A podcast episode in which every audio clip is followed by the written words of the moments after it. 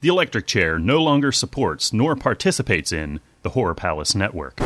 The Electric Chair, killing is magic.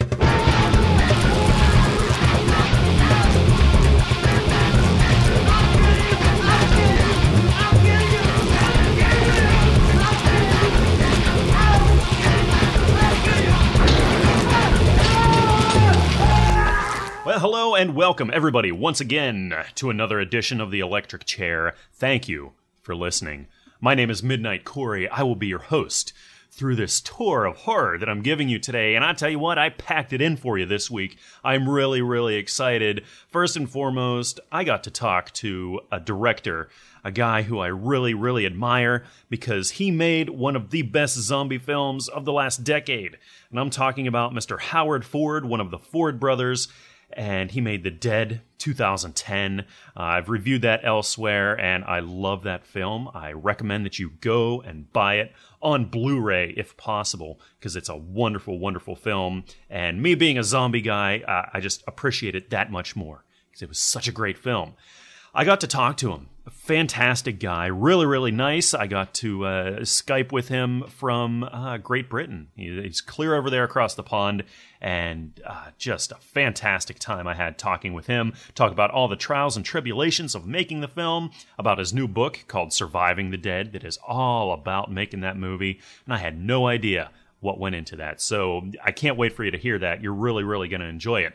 We're going to check in with actor, writer, director, producer Maria Olsen once again for an exciting new project that she has going on that I think you really should check out. Also, this is a Woman in Black kind of episode. We're going to be talking a lot about the Woman in Black. Um, obviously, it's still in theaters, I believe. Uh, so we'll be talking about the new Woman in Black, the latest movie adaptation of that uh, novel originally. So I'll be talking about that with Katie Rotz, and then I'm going to bring on Mike from Evil Episodes, and we're going to be talking about Woman in Black 1989. And did you know that they had a 1989 version uh, that was actually on British TV? I didn't know that either, but Mike knew about this. He turned me on to it, so I invited him on the show to talk about that version uh, also comparing it to the new one. So, really, really fantastic discussion there. And uh, let's talk about a few horror things that I found online because uh, interesting things every week. First of all, my man Misfit Boy, of course, we talk about him all the time. We're good friends. I, I talk with him a lot. Uh, he, he, showed me this clip on YouTube. It's a trailer for uh, a really spooky film coming up. It hits theaters May 25th, so here uh, pretty soon. It's called The Chernobyl Diaries, and uh, it looks really creepy, at least from the trailer. Um, it's made by the same guy who wrote and directed Paranormal Activity, um, but this doesn't to me look like it's going to be a, a, found footage thing. So don't worry, all you found footage haters out there. it's okay. It's not going to be found footage, so that's that's cool. Um, but no, uh, it, it, looks like it's a conventional style horror movie. It does look really, really creepy. So, uh, yeah, check out the trailer. I'll post that up in the show notes as well as uh, the official website where you can find out more about it. But uh, I'm actually pretty interested in this. I hadn't heard of it before. Um, it's a shame it wasn't promoted better. Maybe maybe you guys out there have heard about it, but I didn't. So, thanks to Misfit Boy for uh, showing me that clip. Um, also, you know, we're really looking forward. I'm really looking forward to uh, Rob Zombie's newest film. It's an original film, not a remake. Um, and it's, of course, The Lords of Salem, which Maria Olsen, uh, that I spoke about earlier, uh, she is also involved in that. But uh, Richard Lynch, who has worked with Zombie before in uh, uh, Halloween, I believe, um, he talked to Fangoria about the new film and his involvement in there. Um, and it was a pretty cool article. But what entertained me most about it was, uh, you know, they're talking about oh how I got involved in the movie, and it's a little short article, you know, a few interesting things. And I'm looking at the comments on Fangoria. it's like the only comments are only a couple out there right now, um, and they're both by just people who are like hating on it. They're like, you know, the one guy's like, you know, just moaning and groaning about Rob Zombie's movies and everything, and and uh, you know, like what is it with uh, so many people hating you know in the in the horror genre here and uh, you know when we discuss horror films online there's a lot of great discussion a lot of positivity a lot of people have intelligent things to say but there is a lot of, of crazy hating going on out there, and I see it a lot on on the Horror Palace website, and uh, it's amazing to me in a genre that I think we're supposed to have so much fun with. And that uh, you can have a great sense of humor about, e- even though we're dealing with horrific things, you know, scenes of, of terror and gore and horrible things. It's still a lot of fun. And there's still so much that you can talk about and you know opinions differ. We have differences all across the board. We've seen that. But man at the end of the day just come on let's have some fun. It's not like you know life and death here you know. And people just enjoy hating on horror. And i'm i'm just i'm wondering why uh, it's a very fascinating thing to me. But uh, yeah, so go check out that article and uh, maybe leave a nice, you know, constructive sort of uh, uh, comment on this because uh, just is something that I find very interesting. But I'll have that link up as well. This past week, or in the past couple weeks here at least, I guess, The Walking Dead episode one video game came out uh, for Xbox. I believe it was on the PlayStation Network uh, before it was out for Xbox. But uh, I picked it up and uh, I got to play it, and I'll actually be talking about it with uh, Mike over at Evil Episodes here at some point um, because again he recommended this game to me or you know kind of turned me on to it let me know it was coming up. And so we're going to be talking about that. If you want to see the trailer for it i'll have it up in the show notes. But uh, i've been playing that you know any zombie style video game you know i'm all about. And i don't get to game that much myself. I don't have a lot of time. But uh, you know when i do i love zombie video games horror video games as well. So uh, yeah check that out. And uh, if you have an Xbox or a PlayStation 2, PlayStation 3, I'm sorry, um, then uh, you can download it. It's like, uh, you know, what, like five, six bucks, something like that. So, yeah, not much of an investment there. And uh, yeah, it's a lot of fun. Um, another zombie related thing I found this week, a couple more. Um, one, you know, zombies have infiltrated our culture. Uh, it, it's so mainstream now, and everybody, the big thing is zombies, and, uh, you know, a lot of fun is had with them. Now, I'm a kind of guy. I'm sort of like uh, counterculture in a lot of things I do. I'm anti-establishment in a lot of things, and I hate seeing like corporate kind of stuff taking over. But uh, and that's what I see in this one clip. But it's it's entertaining at the same time. They did it really well, and I just got to hand it to them. You know, and it's it's a zombie thing being used uh, for Chevy. It's a commercial. It's a little web clip. I don't know if it was an actual commercial, but a web clip for the Chevy Cruze, and uh, it's all about zombies and how zombies fear the the the Chevy Cruze out of any other car, and it's it's an entertaining clip. Uh, I'll have the link up to that as well. Uh, take a watch and let me know what you think. But it, you know they're playing up the whole zombie thing, and it's kind of quirky and it's kind of cool, and I I liked it, even though it's a big commercial. But man, what can you do? What can you do? I did appreciate it, so I applaud Chevy for for that. It was entertaining. Um, also, uh, another article about the upcoming remake of Night of the Living Dead, yet another remake. And I've talked about this before, but uh, this article goes into kind of the background of how the director got involved in it and uh, a little about him. So uh, post that link up as well, and how you can fundraise, uh, donate money. This is another film that's out there using the crowdsourcing thing on Indiegogo, which is a fantastic site for all of this. So uh, yeah, yeah, that's uh, it's really really great. But I'm kind of into this. A lot of great names in it, and I really hope really hope I'm keeping my fingers crossed that they make a good film this time around. But uh, you never know. We will see. So. Before we get into all these uh, crazy interviews and discussions, let's check in with Maria Olsen about her latest, really, really exciting effort. When They shave your head and slit your trousers and strap you to your seat. Oh, that seat. 10,000 volts coursing through this poor, frail body with which I am cursed. Well, I'm really happy right now to be talking with one of the people who I think is the hardest working people in the industry right now. I welcome Maria Olsen. Maria, thank you for joining me tonight. My pleasure. Thank you for inviting me. Absolutely. You know, first of all, I, I need to congratulate you uh, that uh, Faraway actually reached its fundraising goal. Uh, that's really yes. exciting. Very, very exciting. Um, Randal Kamradt, our writer, director, producer, is presently in the Philippines, um, up to his eyeballs in pre-production. Um, I wish I could be there with him, but hey, I'm just stuck in Los Angeles, right? oh, that's really great, and I, I just I'm yeah. really happy for you, and uh, to see that. I can't wait to see that. So. Mm.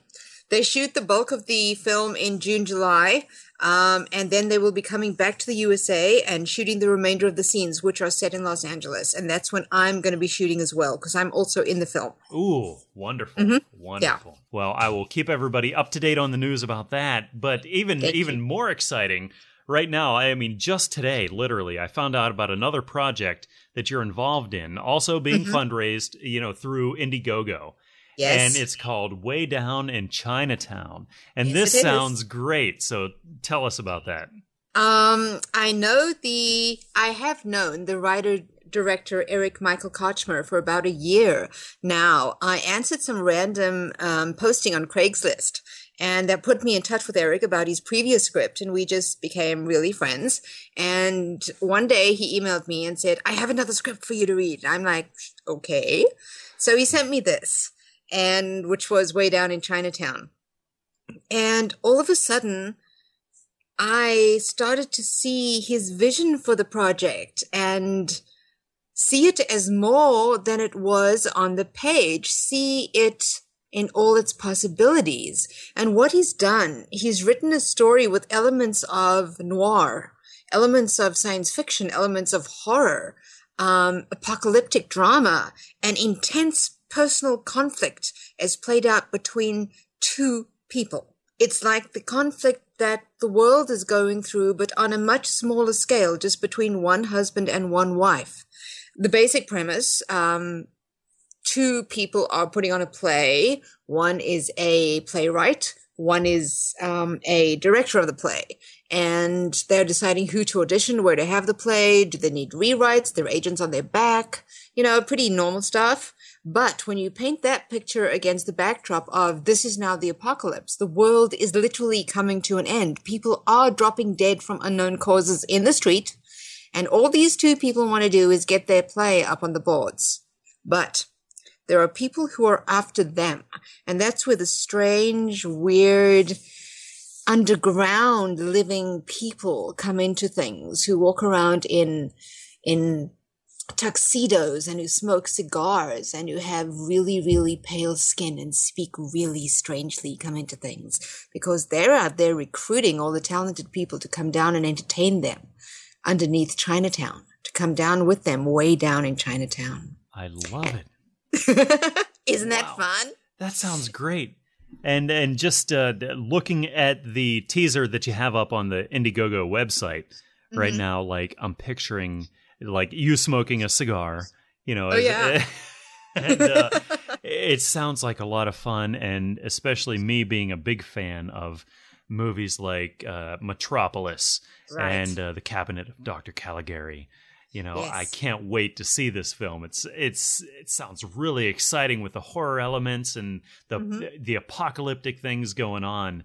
Right. This this sounds like really something. Now this is this a, a short or is this like a full feature length film? This is a full feature length film. Ooh, nice. Um, we've yeah, we we're planning to shoot it over approximately fifteen through twenty days um, in June, July.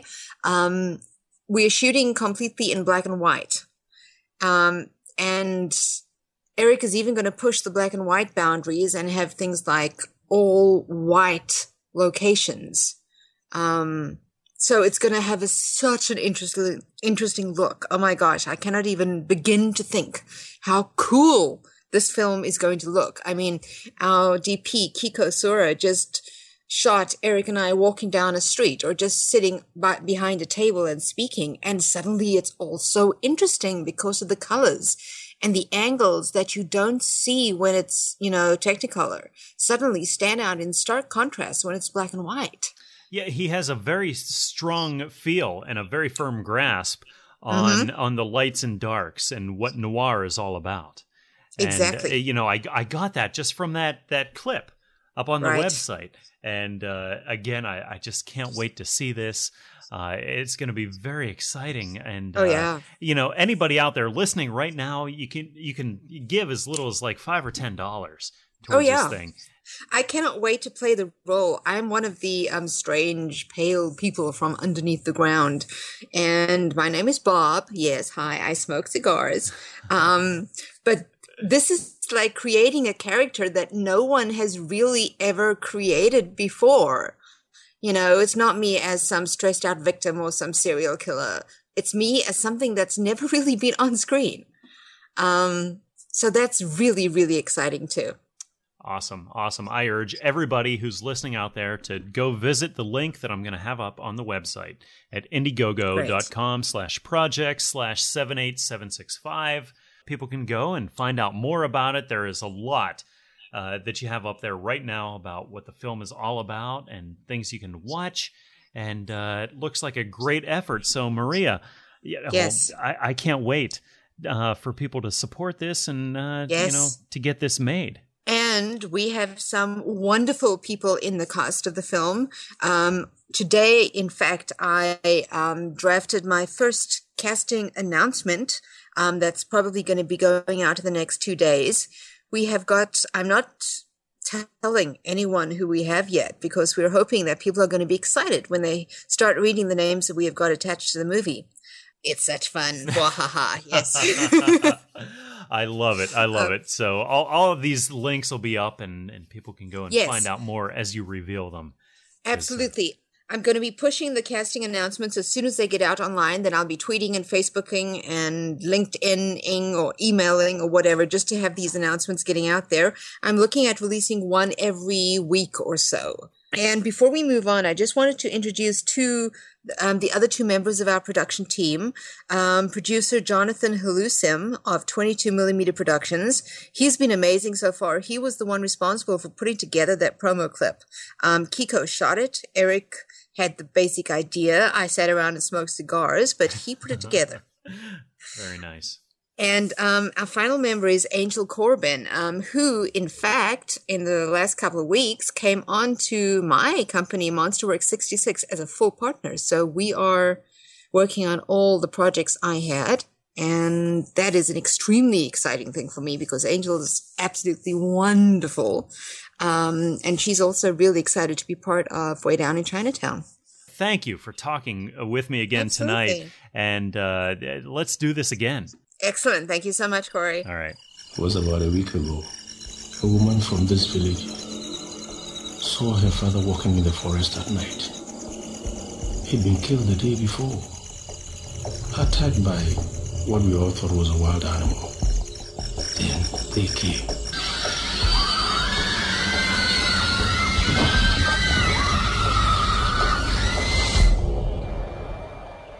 Well, right now, I'm truly honored to have with me the director or co director of seriously the best zombie movie to come out in a long time, The Dead. And with me right now, Mr. Howard Ford. Welcome, sir. Thank you, Corey. Thanks. Great, great to be with you. Oh well, thank you for your time, and and this is this is really uh, fantastic that I get to talk to you because The Dead is the zombie movie I've been waiting for for a long, long time. And like Perfect. I said, I was starting to lose hope. I know, I know that feeling. My brother John and I had that feeling for a few years, and uh, we kind of just wanted to make the film. We just wanted to make the film we wanted to see. Really, uh, the zombie movie we hoped to see. I'm not, I'm not quite sure we did it, but we, we, we did a piece of it. yeah, yeah, I could really tell. I mean, do you realize? or I guess do you even accept that, that you and John are are responsible for breathing life into and renewing people's faith in the zombie genre? I mean, well, that... I think well that puts it that puts it in perspective. If if we really have done even a piece of what you've just said, that that uh, well, it's funny because uh, to a degree we realise a bit of it because we've been we've been overwhelmed, and I must say, you know, overwhelmed by the incredible responses on the dead. I mean, we sort of thought maybe John and I will really like it, and maybe a few other people will get it. Maybe a few hardcore fans that that know the references and, and, and all the obscure stuff that we try to put in it. Maybe they'll get it. Maybe we'll get a few come through. But then there was a fairly overwhelming amount, and, and that has been great. And I have to say that's taken away taken away a little bit of the pain of you know pain of making the film. Oh, and pain, you know, is a, an understatement. um, because you, you were on the verge of death. I mean, literally on the edge of yeah. death a lot of times. So, just give us a taste for the kind of kind of hardships and calamities and everything that yeah. went into making this. Absolutely. I mean, take, took it being close to death. It, was one minute I'm scared, scared we might die. To put it in perspective, the next minute I'm scared we might not die. That's, uh, you know, there were times when I really just wanted to end it all. It was, it really felt so awful. I mean, just without you know going into too much. I mean, there was obviously I was I was mugged uh, very soon after we got into Africa at knife point. Two guys with hunting knives and came at me, and then I was sort of used as a human shield after that mugging because some guys with clubs who were guarding a bank came over, and it was that was just sort of the beginning. And strangely, that sort of mugging wasn't wasn't the worst part. I mean, there were so many things. I mean, I remember when the lead actor Rob Freeman got malaria and he collapsed on set, you know, covered in his own mess. Very, very awful, undignified situation. The doctor standing in the hospital saying, you know, he's he's being treated for malaria, but he still might die within two to three days to get home. We're going to kill people here. My own brother getting just getting so sick, and, and he felt that he, you know, John. This was his dream project. I got to tell you, this for John, this is, and for both of us, it was.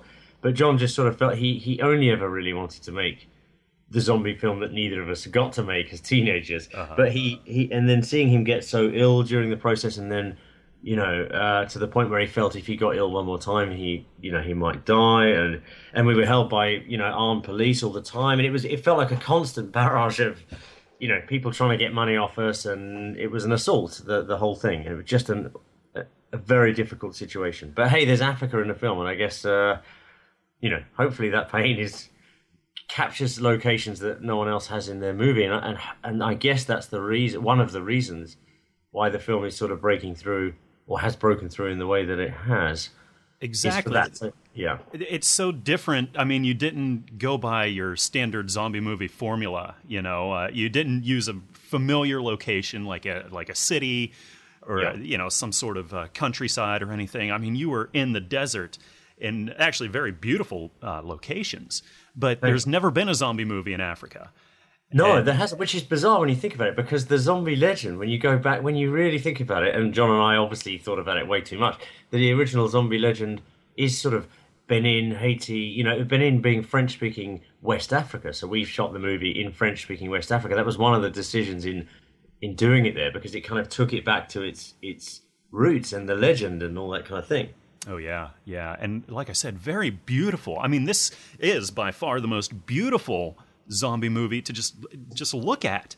You know, it's you, the way you shot it, uh, and I love that you shot it on film. You didn't go digital with this, yeah, and you, you get into you. that in your book.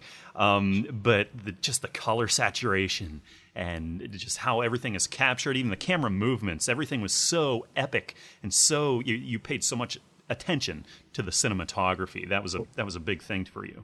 Thank you. Yeah, John and I. I mean, you know, we've we've shot. I mean, I've sort of probably, well, in fact, directed quite a few TV commercials since then, but in total, done about 150 TV commercials. And John is director of photography as well. And you know, John's a great cinematographer, and, and both of us are incredibly fussy about these things. So, you know, in either one of us, if, if we're quite fussy with each other, if we feel the other is not quite hitting the mark with a camera move, and we sort of shared the camera movement 50 50, you know, we we were sort of really trying to get a bit arty with this, and sometimes we'd sit there and go, "Is anyone really going to care?" I mean, like, no, no, we're just going to try and no, we're going to have this shot a bit, you know, get a bit more art in there and make it look beautiful. Because first and foremost, I personally wanted a beautiful movie before it was a horrific movie. So mm-hmm. there was that sort of almost uncomfortable feeling that, hang on, he's nice looking, it's the sound of nature, it's very peaceful. Yet there's dead bodies, there's you know death and and it's an uncomfortable situation, or at least that's how we wanted it to be. So it's great that you're picking up on on these things. Oh yeah, and uh, all those little nuances that you were talking about, all these little kind of artsy uh, little things that you put in there. I really, really appreciated that. Those were some of the things that I loved, and a lot of them are very subtle. You know, you'll you'll have shots of of just uh, just a foot, you know, just yeah. going by in, in the in the foreground, and and just uh, just little beautiful shots like that that just really helped tie this thing together and make it a beautiful experience altogether. I loved it. Well, that's that's great. It's great. That, it's great that you got all that. I mean, you know, those. Uh, we in fact we kind of wanted even more of those. There were there's a few scenes that go by in the film where we had these kind of plans for additional stuff like that, and they couldn't go. But hey, we, you know, maybe we got two out of three, and and that that's hopefully worth it. Yeah, and I I, I got to talk about uh, the very first zombie that you see in the film mm. because that sets the tone for the whole yep. movie. When I saw that zombie, I'm like, I am in for a great, great movie. You know, if, if the rest of the movie is even half as good as this zombie looks, then this is going to be great. and uh, so, tell me about this guy. He had he had kind of an interesting story, um, walking on that, that broken leg, as far as how you made him up to be. But that was a great zombie. Can you tell us a little bit about uh, kind of where he came from? This guy, that guy in the desert, was such a fantastic uh, guy. And, and John and I uh, put in this in the very first page of the script that there was a a zombie shuffling. I can't remember the exact words, but it's something to do with the most horrific compound fracture on his leg and all of this other stuff. Um, in actual fact, he's meant to be even even more withered than he is.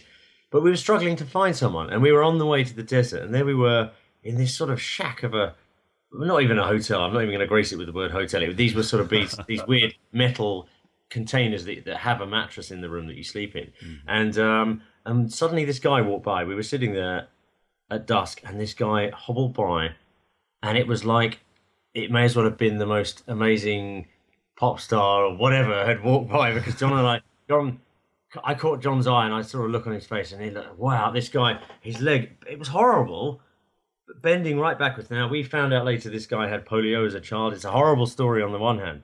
So we, we instantly got our um our sort of translators. I was saying, you've got to get that guy. We that guy is that zombie from the beginning, and we're going to make him up, and we're going to do something. You know, put effects on his leg. And so they started negotiating with him, and he was like, no, no, they can't. And, and it was all in foreign language, which John and I didn't speak, and we were very anxious. This guy could get a sense that we were buzzing around him. He, I th- you know, he was either excited or worried or whatever.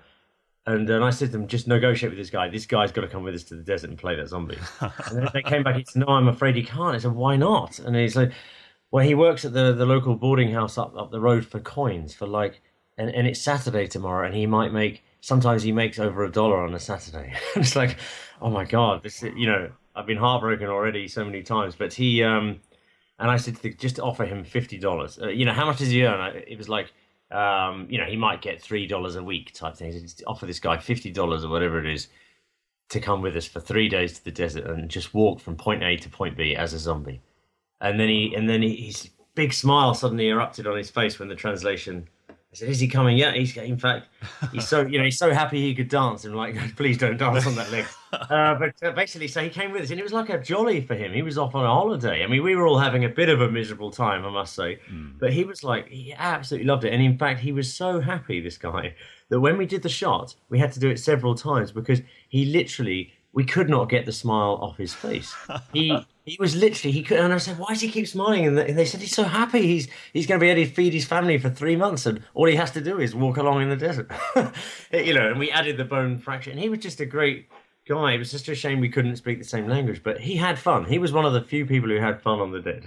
Yeah. Now, now the majority of the zombie, I think, what pretty much all the zombies were locals uh, that you that you pulled in from Yeah, villages. they are basically people sometimes starving to death. I mean, it's it's a horrific situation. You see a lot of real death in in Africa. It's the way it is. Um, and for example, in the rock formations towards the end, there's this guy wandering about. Um, very, we went for obviously very thin-looking zombies. We wanted, we went for the most dead-looking people, and obviously by so doing, you come across people who are quite literally almost dead. And um, we, that one guy wandering around the rock formation, he'd been wandering around for three days, and and we we recruited him. Um, you know, a- and then before we started shooting, my translator said, "Look, can I? I'm sorry, we can't shoot." And I said, "What's the problem?" He said, "Would you mind? Can he eat? He hasn't eaten for three days." I'm like, "Of course he can eat. My God!" so we had all this rice stuff which we cooked up, you know, and this guy was just oh, it was for him. It was sort of like heaven. They couldn't believe their luck. So th- these were the nice aspects of making this film.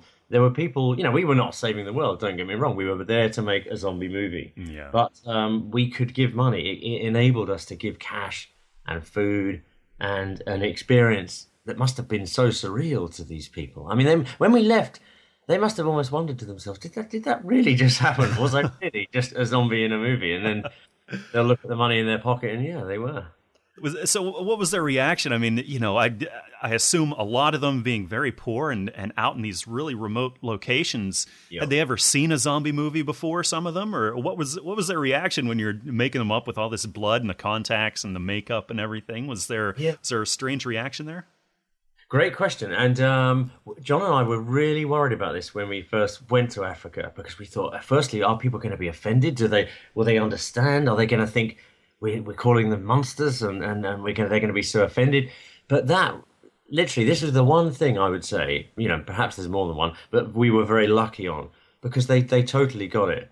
I think we only had two instances where where there was one guy who thought we were going to take him out um, into the desert to chop him up, and so he wouldn't come with us. oh, and there was another person who caught a look at some of our severed limbs in the car and then ran off. But outside of these these instances, they, no, they absolutely went for it. And we we we we asked them to tell us what they thought about zombies through the translator. There was something really weird happened. We went through the city once. Uh, I'm not sure this is even in the book. I can't remember, but. Um, we went through the city once, and there was this little hut, and it was had a little.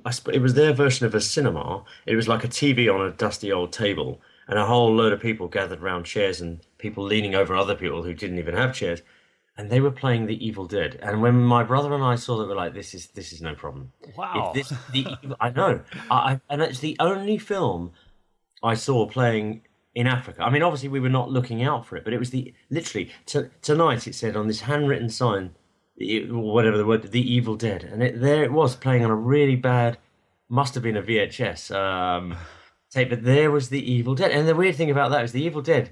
It was so surreal because The Evil Dead was one of the films that got John. There was all these sort of weird synergies. I don't know. It's odd, odd things that went on like that, and that was one of them. So that was a moment we thought, hey, if they if they're into The Evil Dead and there's a huge crowd in there, we're okay. Wow. Yeah, yeah man. and they, by the time we persuaded them you know, were, obviously these people were not actors. Some of them had never seen cameras before. Some, most of these people were villages without electricity, without running water. When we put up a light in a village, um, literally people would come out of the, the trees or whatever because they had they hadn't seen their village at night outside of a bright moonlit.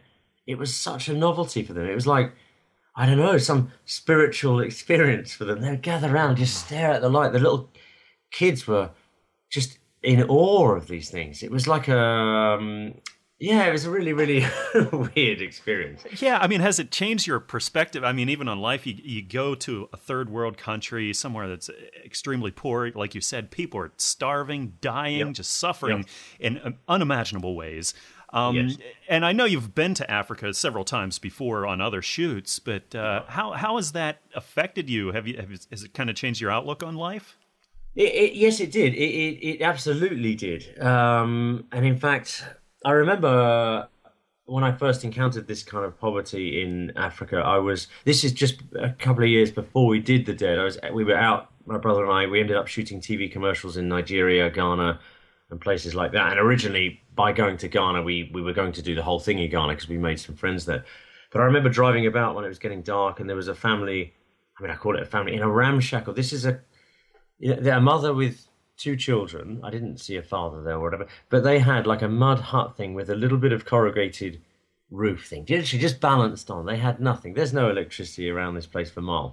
All they had was a few bricks and a um, a pot which they had rice in, and they were sitting there playing this game where they sort of slap hands with each other. The kids were, you know, I don't know what it's called, but what I stopped there and we st- I asked. We have drivers and all this sort of stuff and uh, and I asked the driver just to stop for a minute. And I watched that. I remember looking at these people, these kids thinking, and the mother thinking, my God, they have nothing. What we would consider literally nothing. One pot with rice in, nothing else. But they looked so, so happy. So I'm telling you, so happy in their bodies, happy to be alive, happy to be on this earth. And then I get back to London Heathrow after the shoot, you know, taking the film stock to the lab or whatever we were doing. And I, I'm sitting on the, the tube train, as we call it, and I look up and down all these people with great watches and iPads and and this, that, and the other, and and literally they are all sitting down. No one's giving anyone eye contact. They look as miserable as sin. And I thought, we are so poor in this country. Wow. We are so poor. They are so spiritually rich. And I, mean, I don't want to get into all. It, you know, it's not been my philosophy, but it really did it really i mean i you know like i like materialistic stuff as well you know mm-hmm. uh, going down to cannes next month in my 1972 gran torino which i shit mistake you know i like a bit of you know i like a bit of fun like that right. but um you know these people had nothing yet they had everything mm. and i felt envious of them because i didn't know how to you know achieve that kind of happiness with with so little so it's horribly I mean, some of the people who are in the dead, incidentally, are already dead.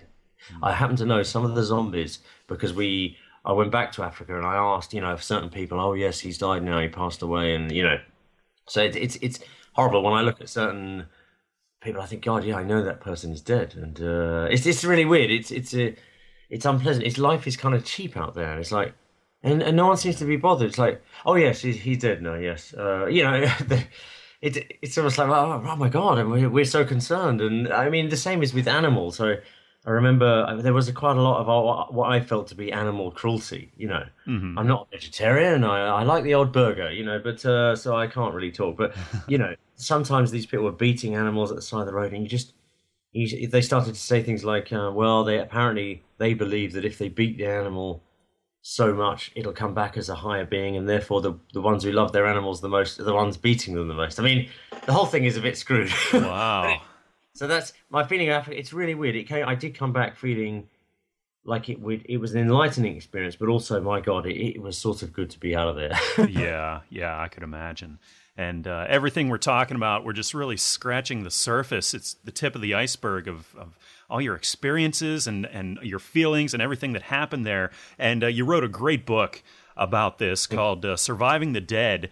I'm about halfway through it right now, and I just I never want to pull myself away because it is very compelling. You're you're very just honest and straightforward, and it's a very easy text to read. So uh, tell us about this, like kind of how you yeah. decided to write this. Well, it's a couple of things happened. Firstly, and when I when I got back, and thank you so thank you for your comments on that. I really appreciate that, and I'm glad you're enjoying the ride so far, even even if it's a turbulent one. There's a lot more gory details to come, but I just had it was such an incredibly tough experience, and I we were tested to the limits. I mean, I thought I'd been on a few tough shoots. I mean, I thought we'd had it tough. I thought we knew about difficulties on set. We didn't know anything when we were getting into this thing. It's it's so hard, even with the words in the book, to explain how difficult it was. So when I got back from Africa, it was it was one of those moments of what the hell just happened? What the hell just happened? So I, I thought to myself, I've got to get this down on um, paper. This is so unbelievable what we just went through. I just have to have to write it down, even if the act of writing it down allows me to exorcise it, to burn it. I was literally thinking, like, maybe I'm going to burn this in some weird ritual, oh, wow. just to sort of get rid of these problems. Because I, fe- I felt like we we were all so traumatized, and I have to say, my brother John still to this day wakes up in sweats in the middle of the night. He's got post traumatic stress over what we went through on the on the film. You know, being held at gunpoint, you know, the knife point, and all of these horrible things, and, and being so ill and just feeling like your dream is sort of being shattered is what, what it felt like. Um, so we had to, just had to get it down on paper. And then as I did it, I thought, I started to think, hang on, some of these scenarios are so ridiculous that we encountered. They're almost funny. And I've got to have a sense of humor about this. And I've got to look on the bright side. So I thought to myself, you know what, let's, I'll just, I'm almost finding it funny in hindsight. It was so painful at the time, but it's funny in hindsight because we survived. So I thought, let's get it down as a book. And it started, and I showed a few pages to someone. They were like, you know, this is actually quite engaging and it's amusing and I want to know what happens next. And I thought, wow, this is it's so easy compared to making the film to write a book. I've got to tell you, you know, there's no no, uh, no actor comes he wants to storm off set. No one gets ill. There, you know. You oh yeah. just write your words. And I sat in a coffee shop. I actually went. I don't know if I've said this to anyone, but I, I actually went off to Thailand on my own uh, within two weeks of getting back. Oh really? Because, yeah, it was weird because in in you know, it's almost like when people get, get out of prison. Not that I've ever been to prison. I hope I never do. But um, although I very very nearly did in Africa. Yeah. But anyway, got back and I thought um, I almost missed. There was such a buzz of life in Africa that isn't there in England in the same way. And so I, th- I almost needed to go back to a place that had that buzz around because I was sort of missing it in a strange, strange way. So yeah. Thailand was perfect for that. I'm not going to get mugged so much or held at gunpoint in Thailand. So I went out there, sat in a coffee shop. Uh, I'm ashamed to admit it. I sat in a Starbucks in, uh, in the centre of Bangkok, and I literally they they I went in there in the morning and I went out at closing time. These people thought I was utterly weird. Sat there, wrote, wrote the whole thing, but it was a nice experience, just confessing all and trying to be honest as you picked up on all the details. And then basically, I remembered that while I was out in Africa, on a rare day off, so to speak, we couldn't shoot because people were ill. We went to some bar, and the, the local African guys who I spoke to there, it came back to me. Something came back to me. I said to them, you know, one day people are going to call John and I racist for making this film because they're not Gonna, I said, they said, no, no, no, that's that's crap, that's crap. I said, no, no, they will, they they will. Someone will. Someone's not going to get it. Someone's going to see African, you know, black people being shot. There's a white American starring it. I said, I can see it coming. They're just going to do it. They're going to say it, and we'll be attacked for this. And they were like, no, no, no. And and and I said, well, look, do you mind if I tell people of the corruption we experienced out there? And they said, no, no, you must insist. You must promise us you will tell people of the way the police come at us for money and this, that, and the other. So I said, all right, I will. Uh, maybe I'll write a book or something. I said, yeah, yeah, you should write a book. And that came back to me while I was jotting it down. So I thought, you know what, this is too many things were pointing at it. This has become a book. So it's now, as you say, so the website is um, it's www.surviving-the-dead.com. Um, and yeah, it's just um, there's an e, you know, the old ebook, iBook, whatever you call it. Um, Oh.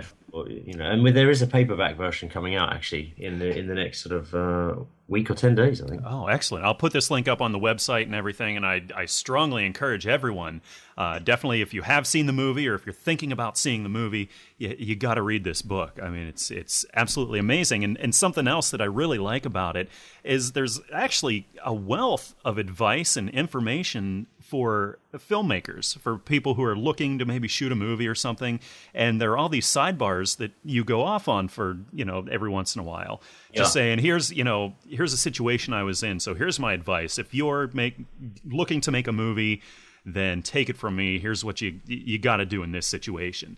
And I thought that was really really great because there's it's more than just a memoir. It's more than just you know these are my experiences because you you apply them to filmmakers. You're trying to help people out, and I thought that was great.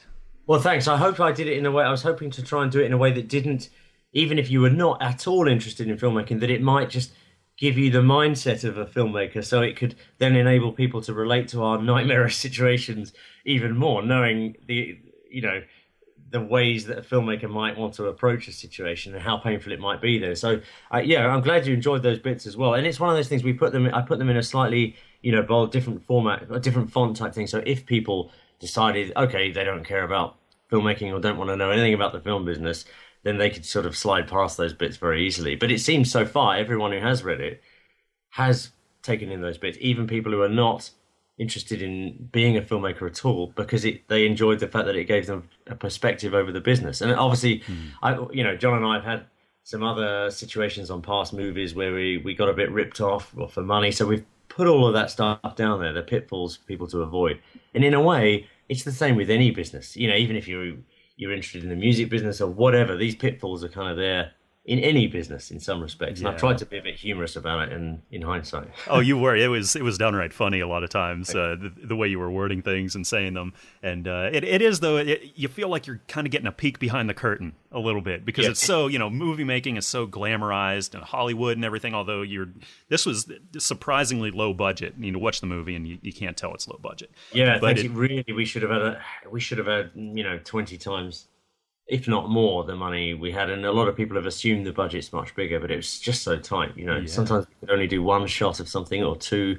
If we got it wrong, it was tough. We were not going to have enough film stock to, uh, you know, finish the movie if we carried on. So we had to really tighten our belts a lot to get it done. Wow, and that's that's what uh, so many of the great filmmakers, horror filmmakers especially, have done over throughout the decades. Is uh, they they take what they have and they just stretch it and stretch it and stretch it, and they can do amazing things with it. And that's that's exactly what you did. So I got to applaud you for that. Well, thank you very much. And we were John and I were really inspired originally by.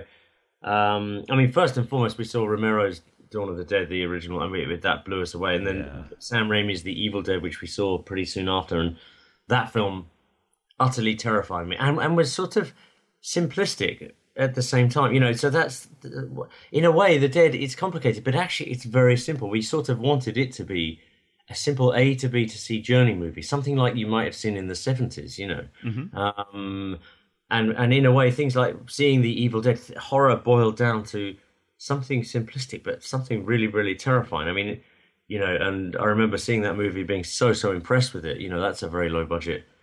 Uh, low budget movie as well, and I'm not comparing ourselves to the Evil Dead. It's it's it's, it's you know, but it's uh, one of those things that inspired us, and um, you know, we were so impressed with its its inventiveness, if you like. It was different. Yeah, yeah, it certainly was, and just absolutely brutal. Just it's scary, terrifying, a little bit funny, and, and yeah, just wow.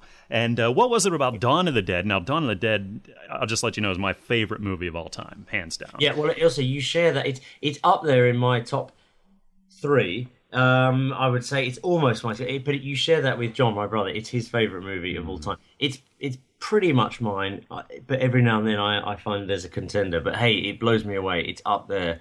That film is so amazing for me, and for both John and I, when we first saw that, we were so blown away. In fact, Romero's Dawn of the Dead ha- is the reason for us the Dead exists. Had we not seen that film, the Dead would never have existed. It took horror into the light. That was the thing that it did for us.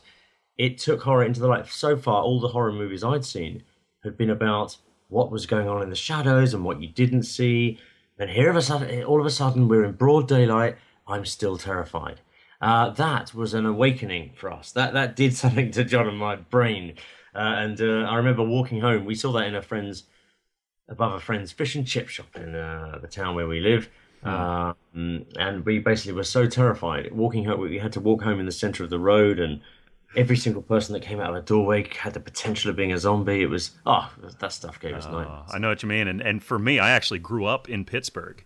Um, oh, right. And wow. I, I went to that mall when I was a little right. kid. My parents took me skating at the ice rink, and right, I, I, remember all the stores. So it was that it affected me on that kind of, of level where I'm like, oh my god, I, I, you know I was just I was just there, and all of a sudden these zombies are ripping people apart in this mall. So you know psychologically and just with my experiences affected me like that. And yeah, so, of course. I suppose your parents being that's the other thing that you've touched on. Sorry, is that seeing Dawn of the Dead? Uh, it was the the sequence in the beginning when it's someone's loved one. You know, the the lady runs into the arms of the the zombie in the in the um, I suppose the housing estate we would call it. Uh, right. Housing, maybe you'd call it the but um, and then tries to oh that's me saying I've got an interview in three minutes time. uh, but the that's uh, the, the, the, loved one you know in his arms to give him a, a, hug and then he just looks at her and just goes straight for the arm, just casually, uh, lifelessly bites her arm and it's a horrific injury. That that stuff was terrifying. That your loved one, you know, you were not safe because the one you love could come at you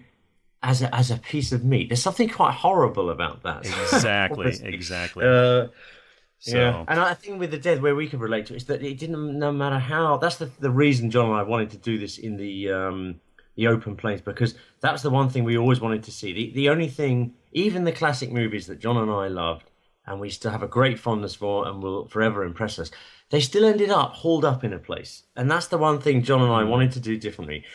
We so no, let's have a have a zombie movie, and we want to see a zombie movie where it's never where they never haul themselves up in a place. They continue constantly. That's just something we wanted to see them on the run. So we thought do it in a landscape where even if you could keep going, at some point the, the terrain is tough, and at some point you're going to have to eat, sleep, and then they're going to get you no matter how slow they are. That's just something. Right. It's almost an agoraphobic nightmare. the yeah, dead. yeah. And so it's the making of the dead. So I hope people do get a chance to check out check out the book because there's you know there's a lot of things in it that, that, that, you'll never get from watching the movie, and maybe it'll give people a different perspective. Exactly, exactly. Well, thank you again for your time. I'm going to encourage everyone once again go out, see the movie, buy the book. I'm going to put all the links up so you don't have any excuses whatsoever. um, Howard, before I let you go, one more question, and a, a ton of people have been asking this: sure. Is there uh, thoughts of a sequel?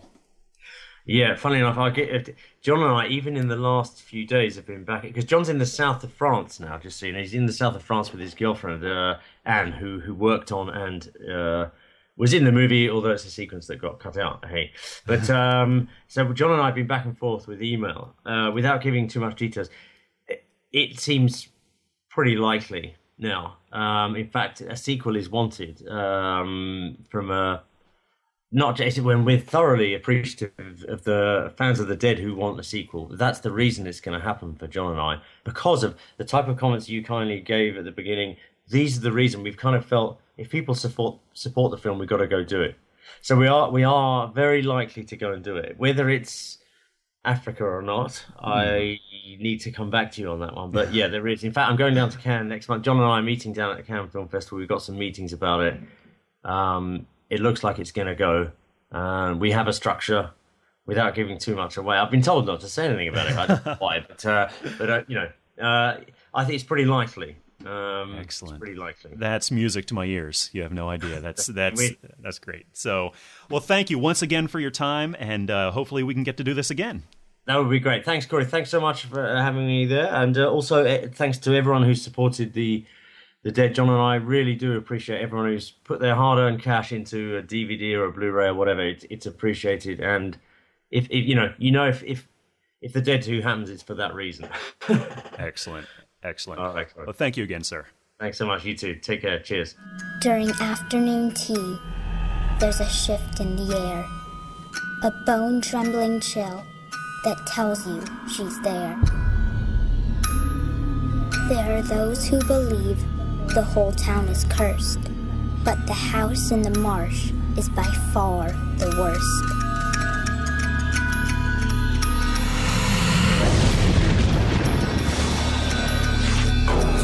What she wants is unknown, but she always comes back. The specter of darkness. The woman in black. Well, with me right now for a movie review, I have actually the very first other podcaster that's ever appeared on the electric chair. I'm very happy to be talking right now with Katie Rotz. How you doing tonight? I'm doing great. And wow, I didn't know I was like, you know, a big deal or whatever. I'm pretty excited. And glad to be here This is history right here. In the making. Exactly, exactly. Uh, I really appreciate that you came on tonight and uh, w- were willing to talk with me uh, about this really, really new movie. But before before we get into all that, uh, of course, you're over there with Rotten Rannings, and uh, what's going on over there? How are things going? Um, really well. Right now we're doing, and I'm going to try and say it correctly, the Horror Olympics. And we had Doc Shotgun for the first episode, and we did four movies.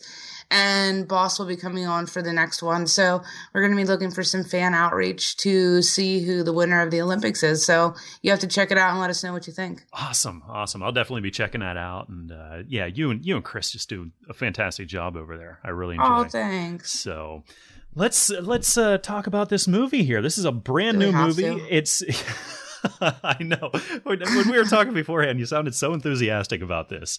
And, I am. uh, I am. Going into this, I really didn't know much about it, except it was it was kind of a big deal. There was a lot of people talking about it. You know, a lot of a lot of horror people going out to the theaters to see this, and uh, I think that it's not in the theater as we speak right now. But of course, you know, we both went out and saw it, and um, that is the Woman in Black. Um, heard a lot about this. So going into this movie, did, did you? Uh, had, had you read anything about it? Did you know anything about it, or did you have like a clean slate? Um, I was kind of like you. I heard it was pretty scary and that I should go check it out.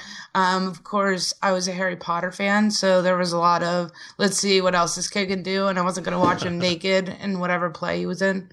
Yeah. so this was my chance. But yeah, so I heard good things, and I was pretty excited to go see it. Actually, I found. Even though I thought I didn't like ghost movies, they actually scare me the most. I just, they're not my favorite by definition. Ah, see, I had it on, uh, you know, on good advice uh, from our friend Tara Tovey. Like I, I was telling you, he said, uh, you know, he went and saw this before I did, and he's like, "Oh, this was so good in the theater. We had a great time." So, you know, me and Tara, you know, we're pretty tight and everything, and uh, we don't always see eye to eye on movies. Actually, we, well, we rarely see eye to eye on on movies, actually. And uh, but you know, I kind of, you know, if he said he had a good time, I'll give it a shot. You know what I mean? So, eh, It's worth it. Yeah, well, that's what I figure. I've seen some crappy things in the theater. So I was like, oh, I might as well give it a shot and see how it goes. Yeah, yeah. Now this this is a, a Hammer film. Um, now, are you familiar like with Hammer horror? Have you seen a lot of Hammer horror films? Yeah, but only when I was a kid. So I really need to go back and watch them. Since I started podcasting, there's been a lot of movies that, you know, are classics. And everyone's like, I can't believe you haven't seen them. Like, I only saw The Thing recently. I don't know what's wrong with me. Wow, really? So it's now my top five, though. So does that make it worth it? I think that oh yeah. evens it out. oh yeah, yeah. Absolutely. But this this is not in my top five. If you were curious. Yeah, well, this is this is weird because for me, it, it doesn't look like a, a, a Hammer film. Now, Hammer did most of their stuff like back in the '60s and '70s and, and a little bit in the '80s, and uh, they, they always had a certain look, you know, and a kind of kind of feel to them. And and this is like a brand new production and real real great uh, production quality to it, and it was real clean and slick. and uh, so it, it, it actually didn't feel like Hammer at all, except that it was it was British. You know, it uh, didn't have that feel, but uh, it's interesting. This takes place um, what back in the twenties, I think. Um, It was olden time, definitely. But yeah, did they say actually when it took place? Uh no, you know, I was looking um I was looking somewhere about this a, a review and they said it was during like the 1900s, the 1910s somewhere in there, but people had cars, you know, and I, I'm I'm trying to think whenever, you know, cars started being more common. I mean, we saw some horse-drawn carriages and stuff as well, but you know, But a little bit more common, yeah. yeah, yeah. So I'm thinking, I'm thinking it was the 20s, and I think that they referenced some, uh, like going to see some films. Am I? Uh, didn't they talk about? Um, They probably did. I tuned out like partway through the movie. so it's something like that. It's it's yeah, back in back in the beginning of the 20th century.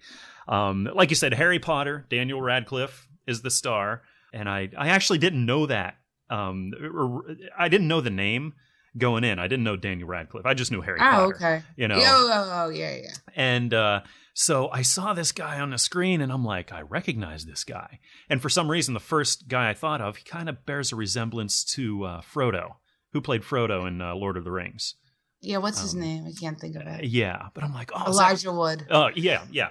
And so, you know, he kind of had that look a little bit, and I thought that was him for a while. And I'm like, no, that's Harry friggin' Potter. You go, wow, all grown up, little Harry, grown up playing a big boy film. You know, that's He looks the same, doesn't he, as like Yeah. when he was 11 years old? Just a little older. yeah, oh yeah. I yeah, I don't know. He wasn't a bad actor. I'll give him that. I don't think it was his acting that I didn't like. Yeah, I mean, did you think it, did he sell his role to you? Um, I mean, I guess you know. I guess we should tell the fans. Like, do you want me to do a little tiny summary of this wonderful movie? yeah, yeah, go for it. So he's like a lawyer who's lost his wife to childbirth. So he gets assigned this last ditch effort. Like his company is about to fire him because he's kind of been not doing what he's supposed to. So he goes to investigate what's going on in this town where, you know, there's kids dying and all kinds of weird stuff going on. So it's really about him trying to discover what happened or what the problem is. Yeah, yeah, he's in charge of this big creepy house. You know, the, that uh, that lady died and her estate was kind of up in the air. So It's he, his job to figure it out. yeah, yeah, he had to go through to put all her papers in order, and then he was only going to be out of town like a few days, and then I think his his uh, uh, his son and the nanny were going to come up and kind of vacation in this town. But I I uh, I love this house, like the setting of the house. Like it was it was really creepy and had kind of like a whole gothic thing going on.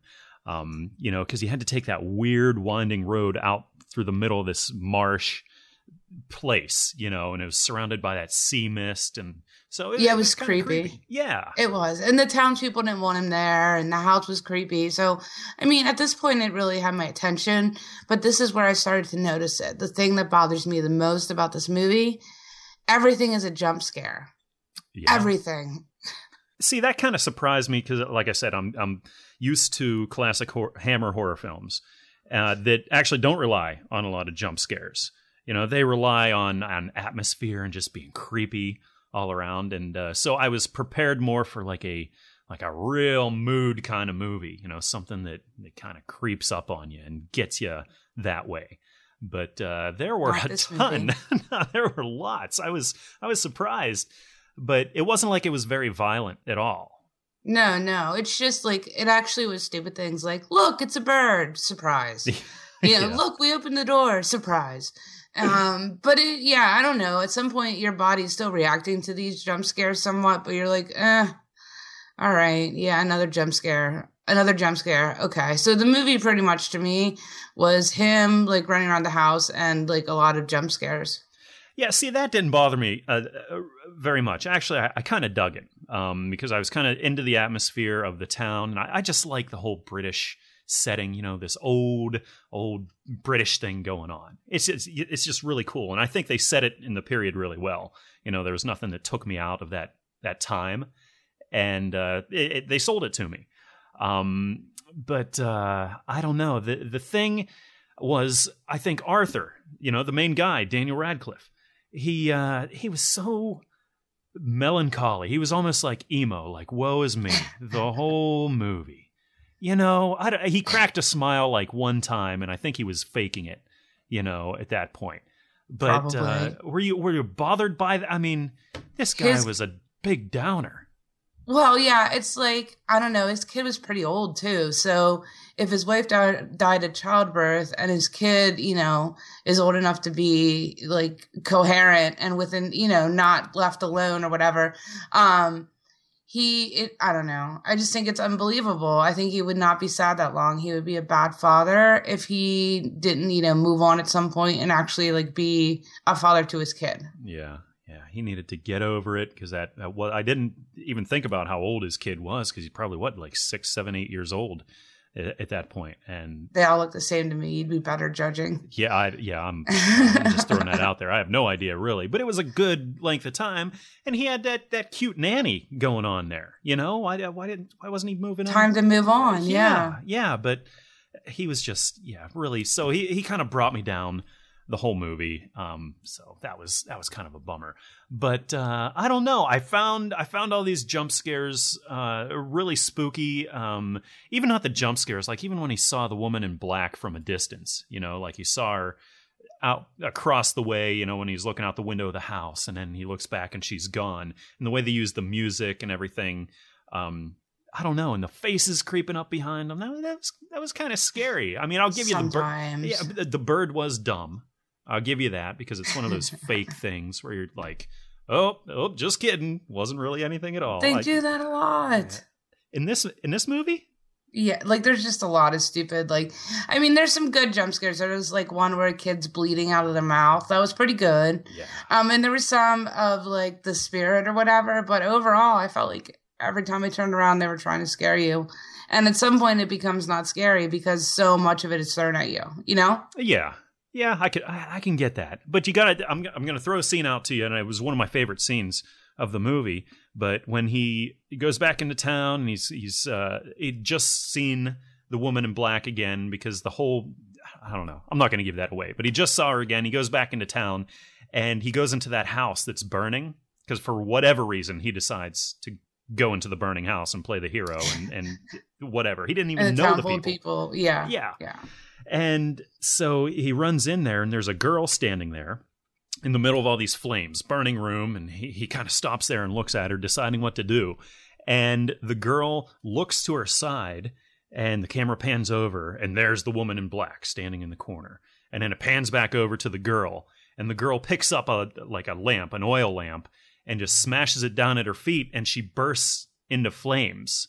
That Like- was cool. I'll give Yeah. you that. That was cool. Yeah. and the flames even looked pretty good and but i'm not i guess i should clarify i thought this movie was satisfactory there was parts that were actually really good there was sometimes i was actually scared and you know i actually enjoyed most of it i just think overall they were going too hard on it i think it almost became a mockery of itself This is adapted from a novel, I believe, that was written whenever. And this isn't the first time that they made The Woman in Black. Um, there was Oh, actually, didn't know that. yeah, there was a um, a British uh, TV miniseries or something, uh, also called The Woman in Black. And um, I'm I'm actually going to be talking about that uh, later in the show here with Evil Mike from uh, Evil Episodes, um, because he he actually turned me on to it. He said, "Hey, you know this this isn't the first time they made it," and so it's going to be hard for me to um, here to not make comparisons to that because now I've seen them both. And um, but which uh, one's better um, you know, I probably liked the older one uh, a little bit better, as a matter of fact, um, because it's weird. It's made for TV, and um, it's a it's longer.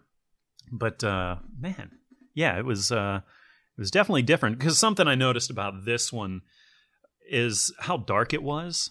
Like the whole thing was really, really dark. Did you notice that? Yeah it, was obviously meant to be like it hides things when you shoot them in the dark Yeah. So I think that helps hide some of the, you know, CGI or whatever that they have to put in to make a movie that they wanted. Yeah. I'm not a fan of that either, but I mean, you know, it is what it is.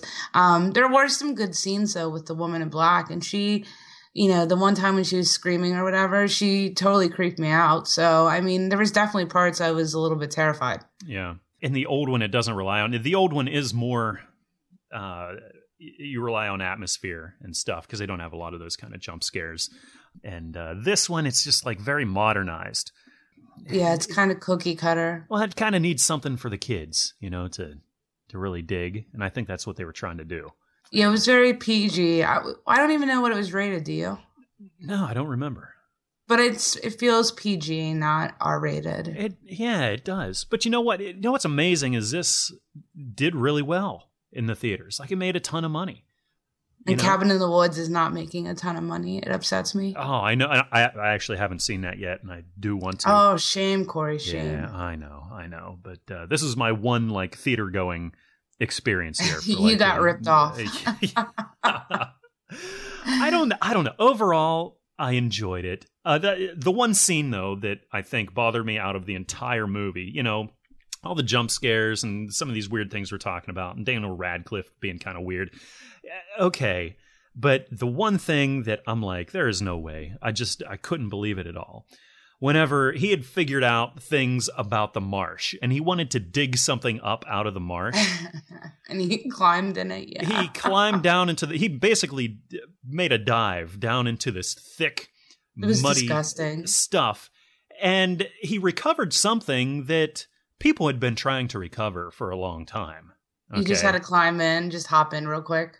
it was actually a very easy recovery he just kind of went down and he was down there for maybe you know 30 seconds or a minute you know there's a little suspense there and did he drown? Oh my god, is he coming out? yeah. But uh, you know, then he's like, I found it. And they pulled it out, and it's exactly what they were looking for.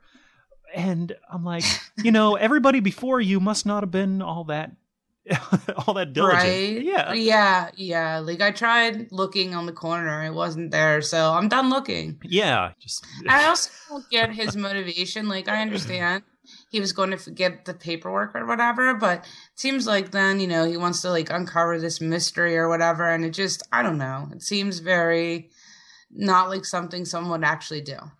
he yeah he kind of got obsessed with it and you don't really understand why um, because it's obvious that he wants to get back home to his son you know because he's like i said only supposed to be out of town a few days and then they were going to get together again but as soon as he starts going through all that and he sees like these children committing suicide and getting killed in weird ways um, you know he kind of he, he plays he's like mr detective you know he's he's got to figure out crack the case here and figure out what's going on And Um, every townsperson is like staring at him, so you think that he would be like, um, the sooner I get out of here, the better. Oh yeah, it's either stay in this town that's full of people that don't want me here and actually hate me, or stay in this really really creepy house where there are all kinds of ghosts and everything that'll you know probably going to kill me eventually or whatever. I just feel like they could have collected the papers and took off, and it wouldn't have had to go through all of it. Yeah, yeah, he should have. Now the thing was, he wasn't doing real well at his job, and kind of going out to this house was kind of like a last chance to to prove himself. Try and do it, yeah. Yeah, so I don't know if he was out there and really trying to to impress the boss or whatever. You think that might have had something to do with it? Well, I mean, yeah, but I just don't feel like settling someone's paperwork it takes that long, and so I don't. I mean, I get it, but most of the time when he was out there, he was like really focused on the mystery or whatever. Um, I guess watching him do paperwork wouldn't be very exciting though. So, look, he went on a mystery, and he is doing his law homework. yes. That's not that exciting. yes, here's how British people put their house up for sale in the 20s. Yeah. Someone goes and stays there for a while, and a mystery is uncovered, and voila, it's on sale. yeah, yeah. So, yeah, it wouldn't have made for quite such an effective film, I don't think, if uh, they would have did that. I don't know. And the ending, and again, you know, I don't want to spoil this, of course, but uh, I, I didn't see the ending coming. And again, I, I maybe I was comparing it to the, the original and uh, because the endings are, are vastly different and the, the whole things. But uh, what did you think of the ending, I guess, without giving too much away? I thought that was the worst part. I really did. I felt like it was just cheesy. Like, I don't know. I don't, without giving too much away, I don't like when movies are tied with a nice ribbon, but it was tied with a ribbon that was wrapped with another ribbon and made sure like everything was perfect and delicate. And it's not, you know, I guess it's sort of a twist ending or whatever, but it's not a twist. I don't know. I mean, fans will have to decide. Um, I don't think I gave anything away with that either because you really No. there's not much you can take from it. it every, you're gonna like it or you're gonna hate it. What did you think? Um, yeah, the only thing I think I liked about it was that I didn't see it coming. And that ribbon you were talking about that they wrapped it up with, I call that ribbon the sequel ribbon. Right there. and they are. You know, they're they're definitely making a sequel to this. well, anything that makes money, they go out and make a sequel to, right? Oh yeah, yeah. It's it's something like the the rule when I was uh, in school and I had film classes. They always told me that the rule was that they would see how much money that the film made, and sequels just over history always seem to make 75% of the movie that came before it. So if this this made like a hundred 124 million dollars or something, you know, during So they're going to make as run. many as they can. Oh yeah. Oh, definitely. Like Paranormal Activity or Saw or anything from our childhood, even. Oh, oh, absolutely. Yeah, until until the well runs dry, and then they'll just move on to the next thing. They'll just remake or remake another movie. Yeah. Well, that's the thing. That's- They'll make so many sequels that uh, it'll be time at that point for a remake of this first one again. A And then- reboot, and then, remake, the cycle whatever. starts. Yeah. Yeah. A prequel, you know, Oh, There something. you go. There you go. I, I want to know why this guy is so melancholy. Like, give me a give me a prequel. He's so sad. yeah, he is. Cheer up, Harry Potter. It's okay that you're out of school. I know you're such a sad boy in this movie. He was he was kind of sad as Harry Potter too. He was kind of emo in a different way. yeah, yeah. He should have. He should have kept the I lightning bolt Harry though. Potter. Yeah, it was tough with his floppy hair. At least he got a, his hair done differently for this movie. Yeah, he He did. stepped it up a little bit. Yeah, yeah, he did. Like I said, he, you know, little Harry's all grown up now, and this is his first kind of, you know, I don't know. I, has he done anything since the last Harry Potter before this? I don't even, I don't really follow She- this. well, guy. he really was naked in some play, but I don't know if he does anything else after that. That's right. He went through that stage where he was like, uh, wasn't he doing like cross dressing stuff and like this whole No, weird... he just well, it was theater. I maybe he cross dressed. I know he was naked on a horse. Oh wow. Yeah, I wasn't into it. I have a Oh. question though. What about the scene with? I'm sorry to go back to the movie, but no, no. what about the scene with uh, the lady who has little dogs that are eating at the table? she was nuts, and she was kind of creepy. She, know? I found that scene to be interesting, at least enough to make me think about it after the movie. Oh yeah, yeah, because she was definitely nuts, and you know she played she played some important uh, roles as far as plot points went and and and things. So, but she was nuts. You know the the thing I think I liked the most about her, other than she was treating her dogs like they were Like they were babies. Yeah, but um, when she was sitting at the table, and her husband beforehand had told Arthur, he said, "Don't bring up our deceased child. Don't bring that up to her because she it, it just drives her crazy." So they sit down to eat dinner, and what does she bring up to them? Well, the But- fact yeah. Uh, that the child died, and then it sends her like it sends her off the deep end. Like she starts going nuts, and she carves that. She's like, "I want to draw you a picture," and she, Oh, yeah, that was creepy. scrawled- yeah, yeah, that was weird. And so that that kind of creeped me. I forgot about that lady. You know, it's funny because the more we talk about it, the more there are things that I actually did like about the movie. That's weird because there are a lot of cool elements to this, and when you think about them on their own, like they're they're really cool. But apparently they Together, didn't. it wasn't that great for me. But like I said, it wasn't horrible. It's just very cliche. Yeah, yeah, it it, it wasn't anything new, uh, like you said. But uh, for me, the I think uh, something that struck me, and especially that I'm I'm you know a father now. My my son is you know almost a year and a half old, and uh, the the thing that really kind of got me a lot of times during this was when children die. You know, and especially, um, you know, the, seeing a lot of dead kids in this movie, and, and There is a lot of dead kids in this movie. yeah, a lot of dead kids. I And- did, yeah, a lot, a lot of dead kids. really And- dead ones, sort of dead ones. Yeah, almost like uh, you know, ghost zombie kids. They, they look pretty cool. They were they were pretty creepy, you know, and they they should. Uh, yeah, they were all right. yeah, yeah, and I, and that thing just it strikes me so much more than like before I was a dad. Because before uh, I'm just like, oh, cool, a kid just died. Oh, look at that dead kid in his movie. All right, you know, they had the balls to kill a kid, which I, I still respect. You, know- should still feel that way. Well- it's still ballsy. It, but oh yeah, I, I totally do, and it, it, I, it's I- I okay what if it's in a movie, but it affects me differently now because um, I- I can't help but think of my own son. You know, what would and- you do if your kid became a zombie? Oh man, that You that would be talk about it. that would seriously be like that a classic zombie movie dilemma because I'd probably be the stupid person that would sit there and and give him a hug and say, "Oh, oh, And son, it's in. okay." Yeah, yeah, I'd probably die. Yeah, You're like death by child. It it comes early in the game. yeah, yeah. And uh, I'm hoping this- to survive longer than that. oh, you wait if you if you have children someday. I'm a non-breeder, no worries. Oh yeah. Ah. Yeah, I got cats. That's enough. Oh yeah, yeah. That was. Uh, And a podcast. I feel like you have a lot to do. yeah, yeah, a little bit. I, I managed to fill up my time pretty well, but and you went weekly now, so you're really going to be busy. I I know this is crazy. This is really not, but I love it. Actually, I mean, this is what I used to do before uh, I did the weekly horror podcast. Is that uh, I actually did the solo cast thing every week, um, and I, I interviewed a lot of people. I reviewed a lot of movies. I did a lot of stuff, and uh, so you know, I knew what I was in for when I was doing this, and I really really liked it while I did it. Um, and here I am again. And what Trying it out again. Why not? I'm new. I'm a newbie to podcast. I only started in like September, so I've never heard you solo cast before. I did hear your first episode. It sounded great. Oh, I appreciate that. That, uh, Of that course, of course. And uh, so, give me a rating on this uh, out of One ten. to ten. Yeah. Um, five point five. Ooh, that's higher than I thought you would rate it. Yeah, I mean, there's uh, like I said, there's a lot of cliche things, but there are some genuine good scares in it, and it's not for a ghost story. It's not all that bad. So five point five. Yeah. Now, are you gonna maybe be curious about the sequel? At least to see it like maybe on DVD or something. Or No, I mean, if someone makes me watch it, I'll watch it, but I'm not going to seek it out. hmm.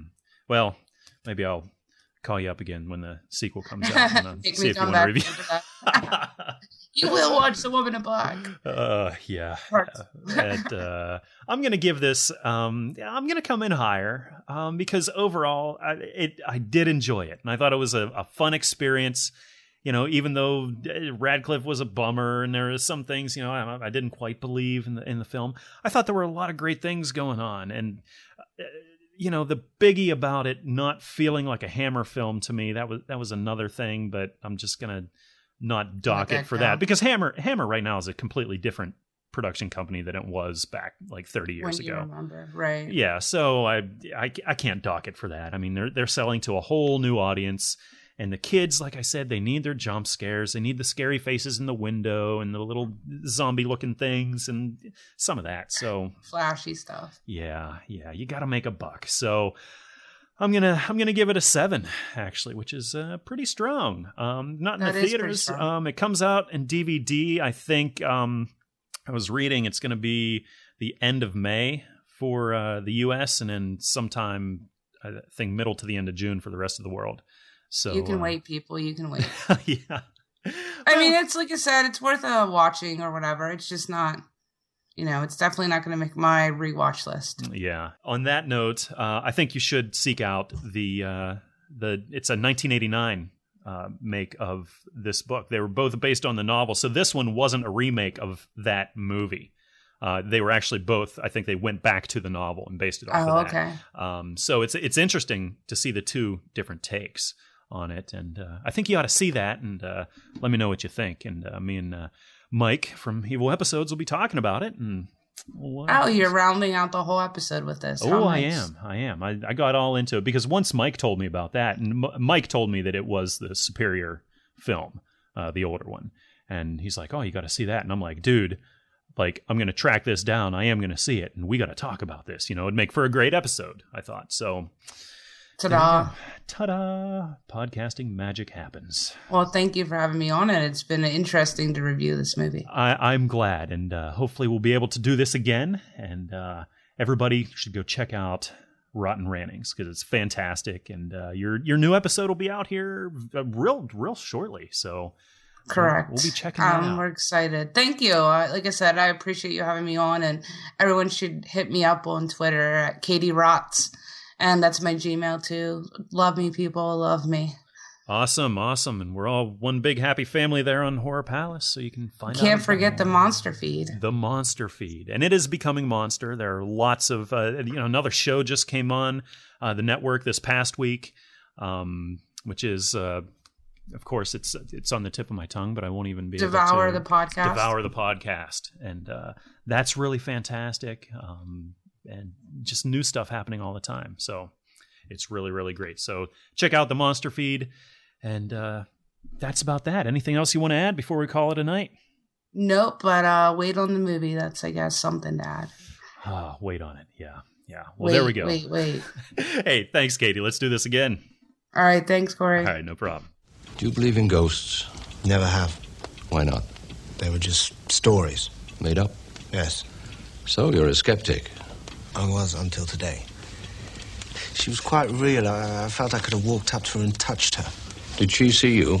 Like I'm seeing you now. Yes, I'm sure.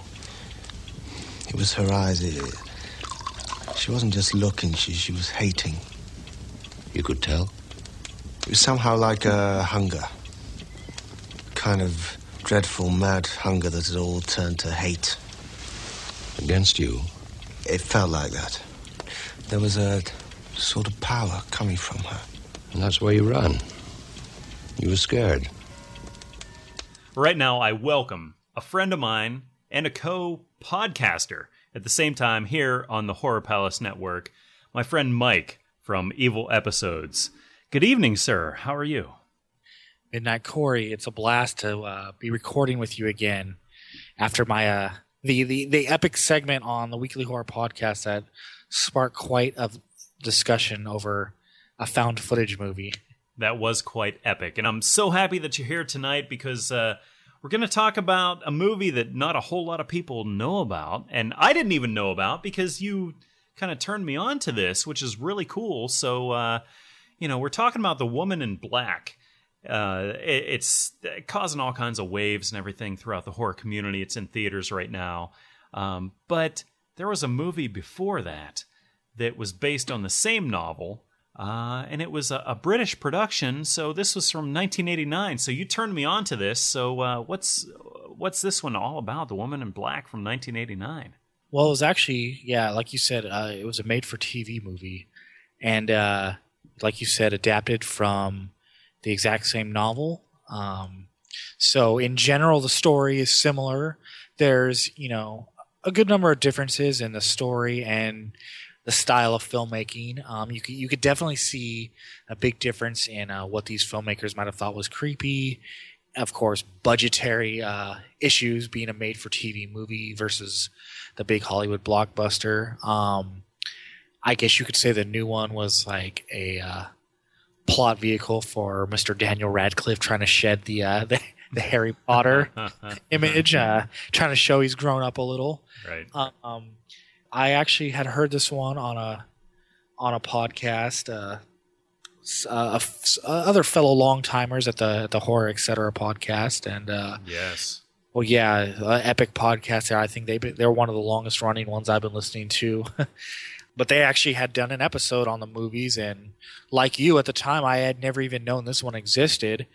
Uh, looked around and was lucky to find one for sale, a copy being a fellow podcaster, I might have overpaid, but uh, you know, we do what we got to do, right? Oh yeah, it's like in a million parts on YouTube. If you can stick it out for that, you can yeah. watch this there too, which I did. And uh, but this is worth it, man. This is uh, it's so different than the one that we're seeing in the theater right now. Uh, a whole different time. This is 1989, a whole British made-for-TV movie, and for me this entire movie is full of like that British charm. You know, I, I really like this depiction of Great Britain during this time, like what the the twenties or something like that. Uh, yeah. Than we see in the new one. Do you agree? Oh yeah, I definitely agree. Um, this this one in 1989, very different time um, as far as horror movies go, and I would say even even this is even different from even probably what you would typically see in 89 i mean yeah as yeah. far as what was coming out in the theaters. And uh but don't be fooled by what we're saying because that doesn't at all suggest that this is bad because i actually prefer this version of it. And uh you know we'll get into why plenty of reasons why but um i like you i have seen both versions. I actually saw the new version in theaters with my wife, and I had seen the new one first, which you know I, I enjoyed. But once I saw this old 1989 version, you know, and the differences and the things that I liked better, it it made me look at the 2012 one again and started making me pick at little things and say, wow, you know, this older one, they did small things that made it a little more creepy to me and a little more effective. And, uh, you know, maybe it's just a sign of the times nowadays where movies tend to, you know, borrow so heavily from each other where, you know, a lot of ghost movies all tend to, uh, have, have a lot of similar aspects. So seeing something so, vastly different was a was a, a treat.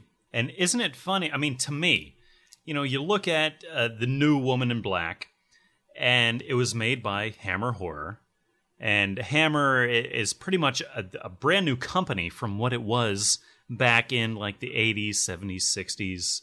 When I think of Hammer Horror, I, I think of movies, you know, like Dracula, Plague of the Zombies, um, you know, so many classic films like that. And what's funny is I look at the newest Woman in Black, and then I look at this version from 1989. And this version, which was not Hammer affiliated by any means, Hammer was kind of not operating during this period of time. But I see this British TV version harkening back to everything that I kind of loved about Hammer horror oh, in yeah. the first place. So it, it speaks of Hammer so much more than the new one does, even though the new one is made by Hammer. Um, you know, it's very much more British.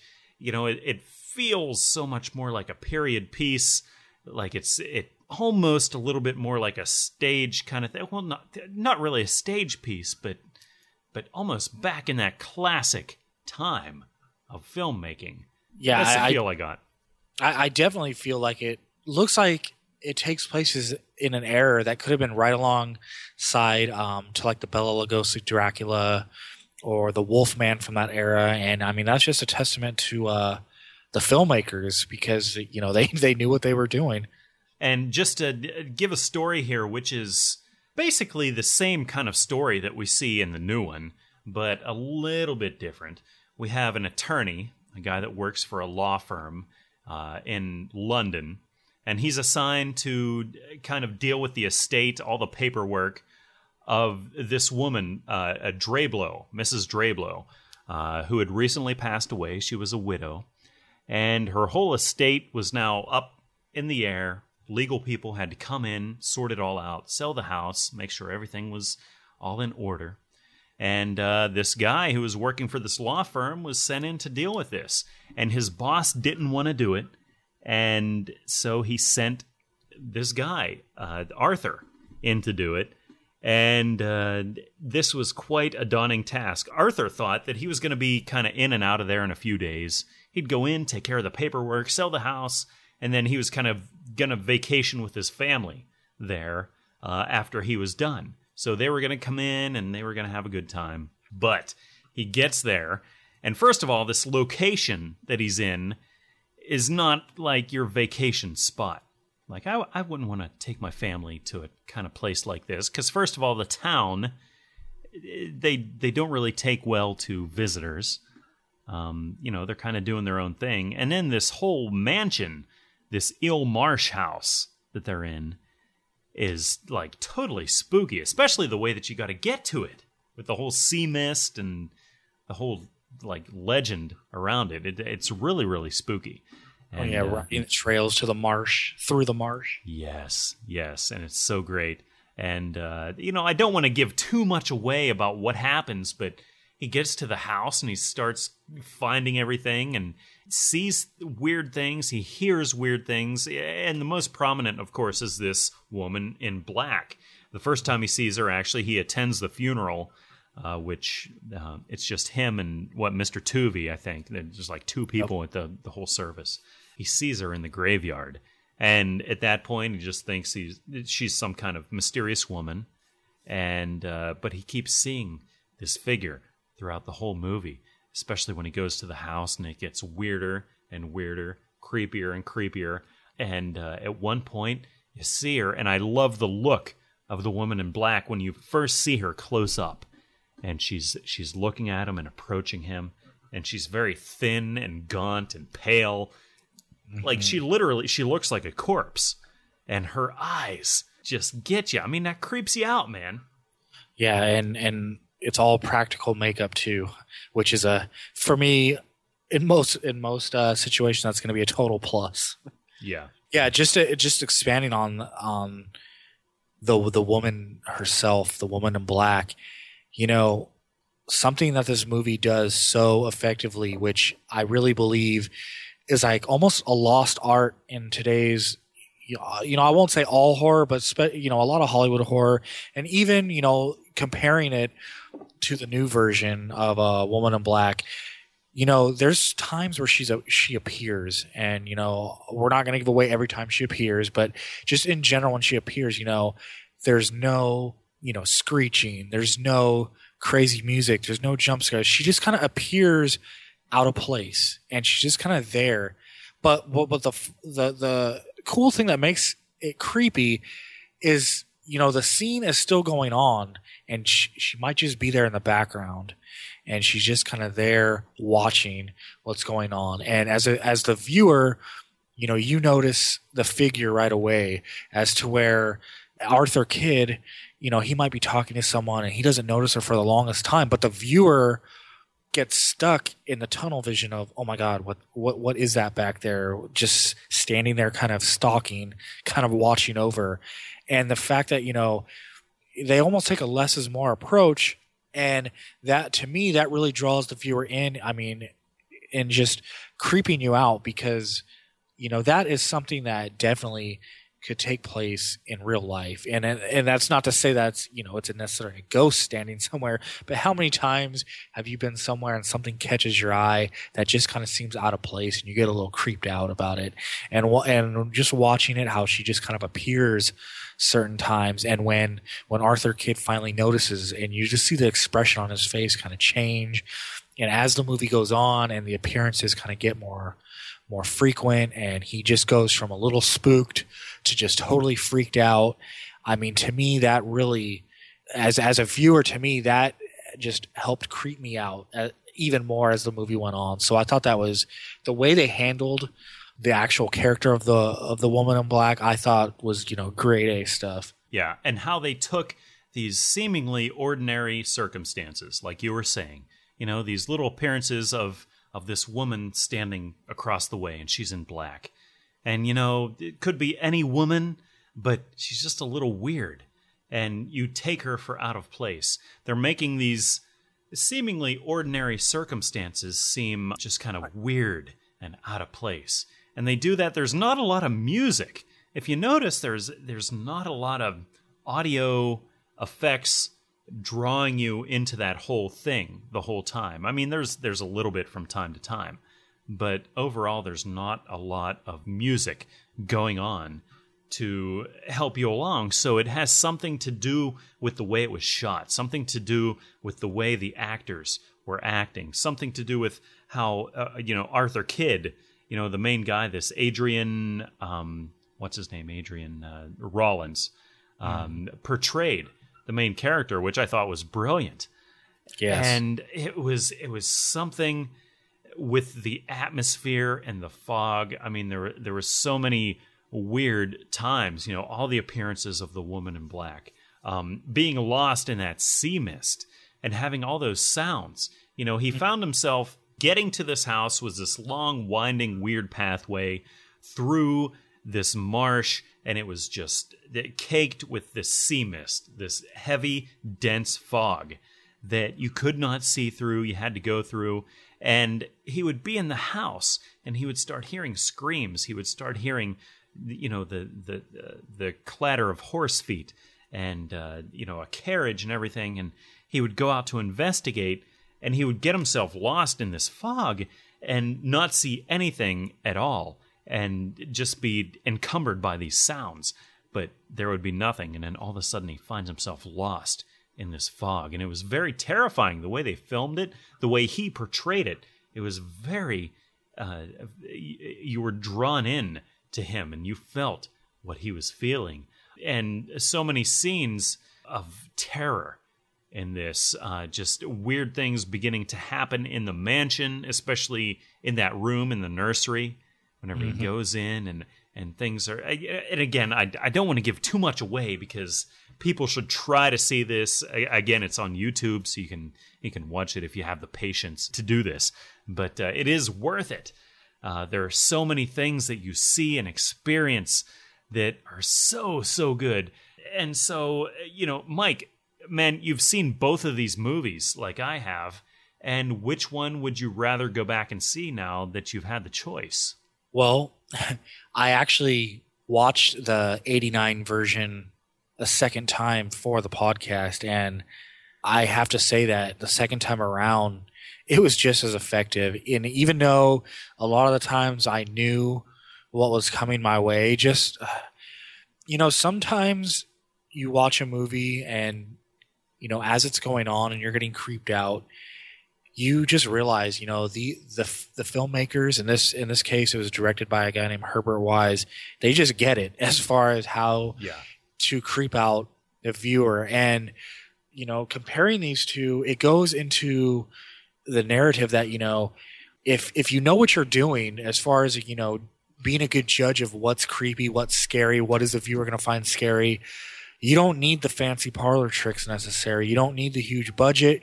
You don't even need the known actors because going into this, I really didn't recognize anyone in the movie. And this is one of those things when it first started up, you know, I'll, I'll be honest, like with in the first five minutes, I was like, okay, did did the people that recommended this know what they're talking about? Because you know, you you, you kind of get that little instant worry because you know it's a little, you know, it's a it it really has the made for TV feel. It- It's lower budget, 89, okay. But, you know, once you get like 15 minutes in and, you, and the story progresses, and I'm telling you, you know, everyone, once the woman in black shows up for the first time and you just get that, the reaction and all that, you're going to be hooked because uh, it- it's just going to give off this creepy vibe and you're going to, you know, and I, I think as a horror fan, as horror fans in general, that's the kind of feeling you you know you seek when you watch horror movies and especially you know at our age with everything we've seen how often are you still getting you know really really creeped out by movies? And i think this is one that if people go back and watch they're going to get creeped out. And as as far as like the comparison you know i think i mentioned it earlier the 2012 one i didn't you know i didn't necessarily not like. I would still um probably watch it again. Um i there were still things about it i liked but the character of the woman in black herself it was just very typical of what you're getting out of out of hollywood. If you've seen a ghost story in the last you know five eight years in the theater you pretty much know exactly how the the ghost in the new one's going to behave, what the face is going to look like, you know what the what the what the sounds coming out of her are going to sound like because it's all pretty much paint by number stuff. Yeah. And that's not you know it doesn't you know the movie as a whole.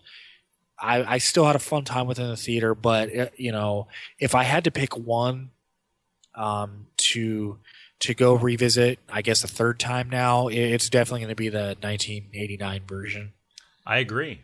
I agree. I, I feel, you know, I came out of the 2012 version of Woman in Black, and I kind of, I, I have everything from it that there is to be had. You know, a lot of jump scares, a lot of, you know, you know, gory scenes, you know, some children things going on, kids committing suicide, and some th- things like that. Um, but uh, that's what it was banking on, as far as I'm concerned, you know, and I, I think I got all of that. But I go back to this original, you know, the, the 1989 version, and uh, I feel like I am going to be drawn into it again and again and again. You know, they they rely on things like storytelling and atmosphere to pull you into this movie, and it's the kind of thing that can be repeated and can pull you in again and again if it is effective, and they did here. Um, it doesn't rely on as many jump scares. We have a couple uh, really good jump scares in this film, but uh, not nearly as many as in the new one. Because the new one is jump scare upon jump scares, scary things here and scary thing there, all over the place. But this Yeah. doesn't. Um, this relies more on kind of building the story, and there's a lot of dialogue, and you have a little bit more explanation, you know, as to exactly what's going on. Um, but uh, it's it's not too much to the point where it is over explaining things and really preaching to the audience. And, oh, I was gonna say, yeah, in an '89 version too, it's like besides besides you know the wardrobe and the scenery for the fact of making it look kind of like a period piece i never got the vibe from it that they were trying to stylize anything for the sake of being you know stylish everything looked legitimate like it's supposed to be there. This is really what it would look like. And you know you know re-watching the 2012 version you know i mean sometimes the movie's just you know unnaturally always dark you Yeah. know has to take you know in, in the 89 version the woman in black will you know she will appear kind of when she wants to appear. It doesn't matter you know if it's a daytime scene if if if like you said earlier it's a perfectly normal situation and she's just there and i you know i'm glad you brought up uh, the jump scare factor in the new one because you know i and me personally i'm not an anti jump scare person i i tend to to um be on the side of you know jump scares are a good thing. However, with that said, the fact that 89 gets away, you know, with creeping you out with just the long shots that, you know, they're not really made to make you kind of do that little jump into your seat. They're meant for you to be sitting there and watching a scene of dialogue and see something in the background that makes you just kind of want to grab your blanket and you know cover your face mm-hmm. until the scene's over.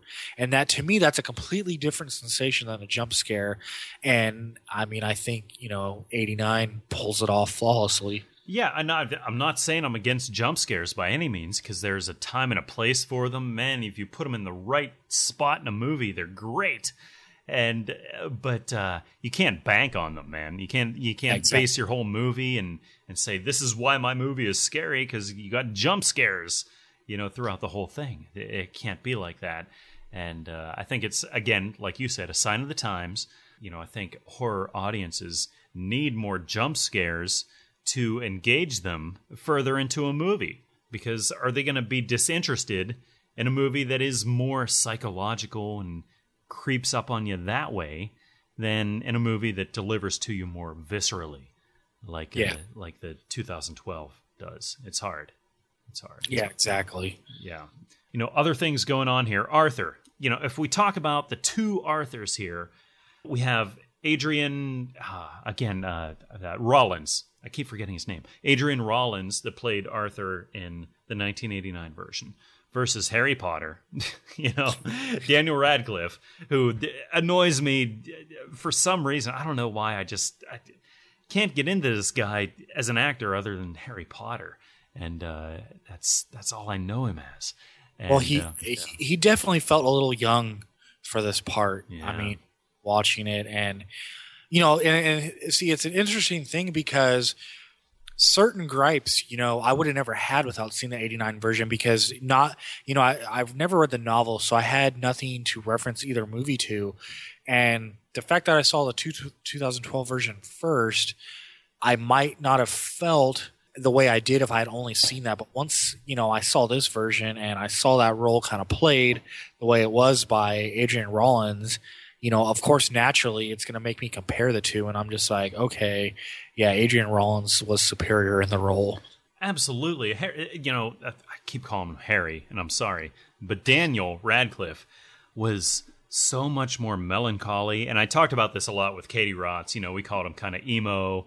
You know, he was the kind of, you know, it never cracked a smile, hardly, the entire Yeah. movie. And you see this other guy, Adrian Rawlins, and, you know, he's he's kind of a, he's an up and coming lawyer and uh, solicitor, as they call them. And uh, you know he's he's kind of in a good mood, you know. And a big difference in between the two movies is that in the older version, his wife is not dead, and he has an intact family. Um, Yeah. So he has a wife, a kid. It's going pretty good for him. In the newer version, his wife has died, so maybe that, you know, that has to do with why he's a lot more melancholy. But man, I enjoyed Arthur in the older version because, you know, he was kind of a lot more chipper. in that, and he kind of came into this. He's like, I'm going to do my job. I'm going to come back home, and I'm going to be with my family, and that's all right. You know, it's only going to take a few days. You know, Harry Potter was over here, and he's like, oh, woe is me. He was just a big downer uh, the entire time. Did you know this little bit of trivia that uh, I happened upon today, just researching these two films? But Adrian Rawlins was uh, James Potter in the Harry Potter films. So he was What? actually in Harry Potter. That's yeah, that is a factoid I did not realize. Isn't that weird? But, Yeah. but- so there's a strange connection between the two, but uh, you know, I I don't know. There's not anything wrong that Radcliffe did in his role in the new one. Was that maybe a, a directorial thing or a you know a, a screenwriter's thing that uh, directed him to go that way? And maybe that wasn't Radcliffe. Maybe that was just the way it was written. Yeah, I mean, it could have been just as a, as a as a much younger actor. You know, he kind of brought a different angle to the role. You know, we'll never know for sure, but I mean, I think it, the difference is is pretty glaring between the two portrayals. Yeah, yeah. I don't know. I could I could go on and on, but again, these are two separate adaptations from the original novel. And when you go back and look at it, this earlier version is holding much truer to the original novel than uh, what we see in the theaters right now. So that's something to be said. I think. I think they adapted the newer one to modern audiences, and uh, when they were looking at it in 1989 in, in Britain, you know, they were just looking to uh, make a good adaptation of a great novel, from what I see, and that's what Yeah. we got. And, and another little interesting tidbit, uh, according to the wiki page of this, it actually the first broadcast was uh, on Christmas Eve, which I find hilarious. Wow. This would be. It says Christmas Eve '89. I, I find that you know amazing that that was the night that I mean, what what kid would want to go to bed for Christmas morning after watching this? I love it. Oh, the British are awesome. Oh man. Oh, really? now, uh, I mean, as I, you know, we're making our way kind of to the conclusion, which, of course, we're not going to give away, but just in general, the conclusion to the '89 film. Wow! I mean, both of them. If you've seen one, if you've seen the 2012, then in general, you kind of get, you know, the tone of how the movie's going to end. But wow, that '89 version, they kind of, they kind of fool you there for a sec, and just the way it ends was just like whoa like the gut punch Yes, yes, I loved, loved the ending to this one so much more than the ending to the new one because, again, as, as I was talking with Katie earlier, the ending has like sequel written all over it. It's like Yeah, it's- cheesy. Like I've seen this ending a thousand times before. yeah uh, you know, whatever. The ending to the 2012 one was to me yeah one of the low points of the movie because it it totally yeah like you said it, it just had that similar ending and you know i you know we can't say too much because i'm sure there's people that haven't seen either one yet but i i think when you watch the 2012 version you're going to be like okay i could have guessed this was going to happen but the 89 one is just wow You they just no kind of leave jump on the ground yeah yeah, you don't know it's coming. and It's brilliant, and there's there's no sequel. There's no sequel, and it's great. Um, and not to say, and I I'm not spoiling it by saying there's no sequel, because there certainly could be a sequel out of Yeah. this, but there isn't, and that's also saying something. Nobody went to make a sequel of this film, which is a, a great movie, and people appreciate this, but uh, they left it as it is, and Right. I love it. and and like you said even though there could be a sequel um based on the ending you could tell that the ending wasn't written for a sequel to be made so i mean and i think that's a huge difference and yeah i mean i remember the first time seeing this and that ending just was like whoa Yeah. And it's just as effective every time because you can go through this movie again and again. And you it's the kind of thing where you are hoping that the ending is different every time you watch it. You're like, oh man, oh, I want Oh, to yeah. get to the end of this movie, and and it's like you know a study in insanity, and you know like doing the same thing over and over again and hoping for a different outcome. Oh, yeah. time, you know. And it's, it's like you want it to be different, but it, yeah, as you're be. watching it, you're like, okay, a little bit more time went by than last time, so maybe that's not going to happen. And then boom. yeah. Oh, exactly. So, dude, I mean, rating this, I mean, it's it's hard to rate this because now we have you know this newer movie, a newer version of it, and and this one is is a lot harder for people to find unless you get on YouTube or you're willing to spend a, a nice chunk of change. Man, if you rate this overall, you know, a horror watcher nowadays to see this film on a scale of one to ten, uh, what do you think? I mean, I'm going to be perfectly honest. Going into it, I didn't know what to expect, except that I had heard, you know, that people liked it, and uh, I was pretty blown away. And wow, how to rate this? You know, I am going to say because I, I, you know, it's like the number that wants to come out is going to set people back, but wow, I, you know, I'm, I'm gonna have to say I'm going to give it a 9 out of 10. Oh, that is uh, really strange because that's what I have down here for myself. And I know eh, people might hate on this, but maybe not because I don't think a lot of people have seen this. Maybe we're safe here with our ratings. Um, uh, but uh, no. And, and a, lot of that, like you said, I think is going to be based on the fact that we've seen both movies and you can't help but compare them because there's a lot of similarities. But once you see them both, it's like you can't help but start to pick them apart and and say, well, man, this movie did this so much better than the other one, and Exactly. and so I'm right there because this movie does it well, and it, it harkens back to the classics for me. It's it's why so many of even the older black and white films from 30s, 40s, 50s, 60s, even it, it did it for me. It's all about atmosphere. You don't rely on jump scares. You rely on some really, really scary things that scare you internally in your mind. And uh, that's what this movie does so well. Um, it captures like all the British charm that I was talking about. This, it, to me, you know, I, I think of when I think of jolly old Britain and you know everything. I, I think of this picture in my head.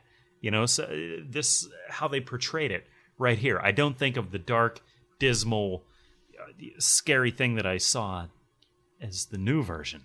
I just yeah. don't. Well, eh, yeah, nothing in this one feels forced. Everything feels like it belongs just the way it was portrayed on film. And I'm telling you, watching it again for the podcast, it, it held up just as strong, which if if you know you've ever listened to my commentary just in general, to me, the uh the ghost subgenre of horror horror is the hardest for movies to hold up because once you kind of you know experience those scenes with the ghosts it's going to be difficult to elicit that same emotion seeing them again however this movie because it's not based on jump scares and it's just based on kind of what's going on within scenes that are taking place it's it it holds up and the the scenes that frighten me you know they did the trick the second time around as well Amen. Amen. So I encourage everybody to seek this out, even if it's on YouTube.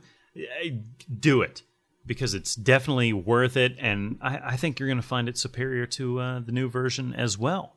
So, Mike, thank you for talking to me about this tonight, man, and thank you ultimately for turning me on to this. Because if it wasn't for you, I, I never would have seen this. So that was awesome. Yeah, it was a pleasure. And hey, I mean, the only thing more fun than experiencing a great horror movie is being able to share it with others because, uh, you know, when, when you enjoy something so much, the next thing you want to do is, is see if someone else is going to get that same enjoyment out of it. And I'm, you know, I'm glad you did. And, uh, I guess, I guess the next test, Corey, though, is going to be, uh, for, uh, Bill Chetty to watch it because you know how he is with ghost movies. Ooh, that would be a good one. I, I would be really interested in hearing what he would think seeing Yeah. the two movies. And That, that's going to be the ultimate test. wow, wow. Well, hopefully we're going to hear that soon.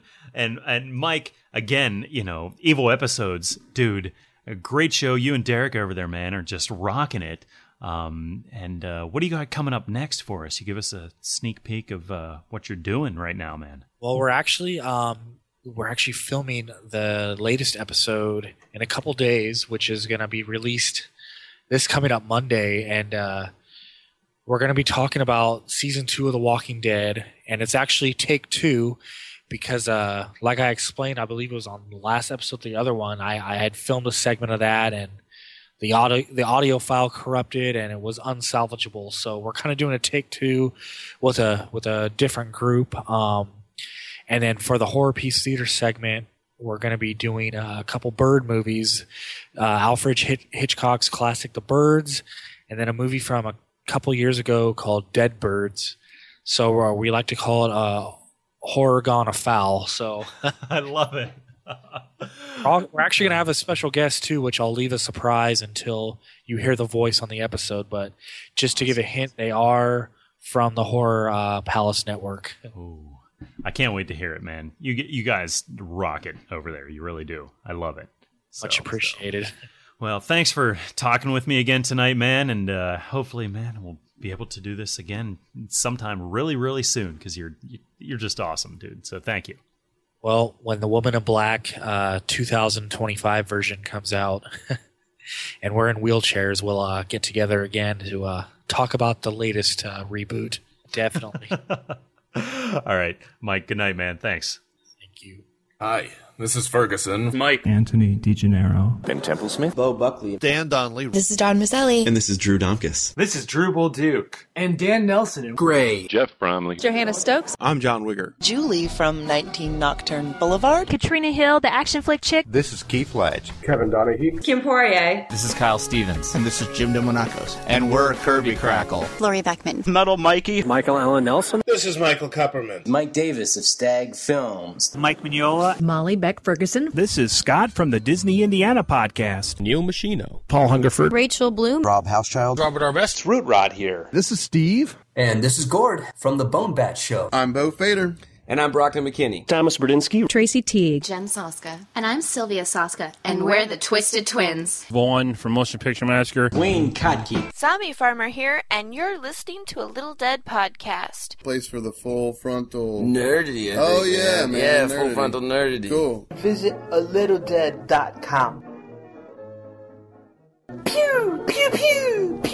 All right, let's talk about the film Incubus. This is a very new release, straight to DVD, 2011. This is another movie, I'll just warn you right now, I knew nothing about.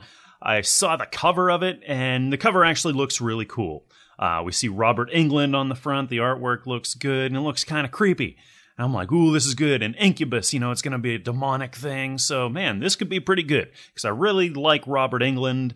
Uh, the more I see of him, like I've said before, the more I appreciate him. And yeah, he has movies that aren't quite so good and are downright bad, actually. But, you know, he, he does some really, really great work as well. So I'm like, I'll give this a shot. And this is yet another time when I have been burned by a movie that has a cover that looks kind of cool.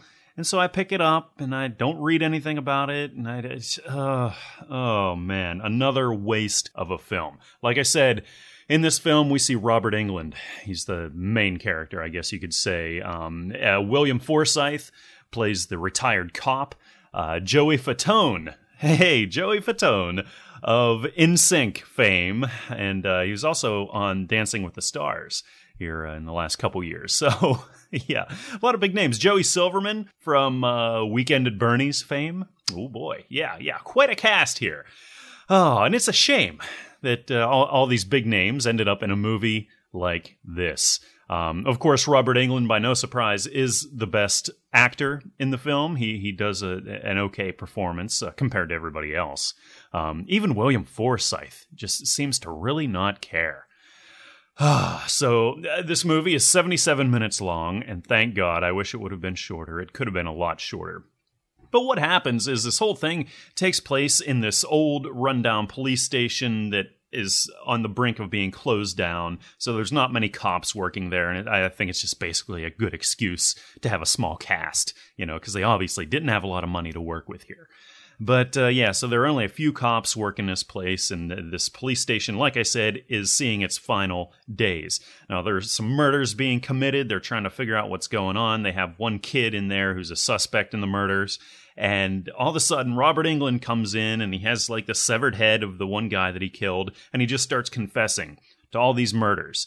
And it's really weird and they, they kind of lock him up and they start questioning him and all these weird things start to happen and then he starts murdering everybody in in, in the place and and uh, it ends up he's this demon incubus and he's uh, got this thing this grudge against this ex-cop william forsythe who apparently uh, you know did him wrong in the past and everything and really i didn't care i mean this movie i checked out of this movie really really early um, because the low budget man was obvious the whole way through, and this movie could have definitely been much, much better with a bigger budget and with some better writing, obviously better direction here. Um, the acting, like I said, across the board was extremely uninspired, even from the big names. You know, like I said, Robert Englund did the best job in this movie, but that's not even saying much because everybody sucked. Like everybody sucked. And Joey Fatone, why is it that so many musicians uh, think that they can act? Because Joey, man, stick to NSYNC, stick to Dancing with the Stars and all your network appearances, and uh, you know just just stay out of this kind of thing, man. This is not your gig. But uh, you know, in all fairness, maybe it was just the incompetence on the part of the writing and directing that uh, really made Joey Fatone look like a bad actor. Who knows? I don't think he did a great job. Um, the look of this film, I didn't like at all. It was really weird. Like the cinematography, the way it was edited was was very bland.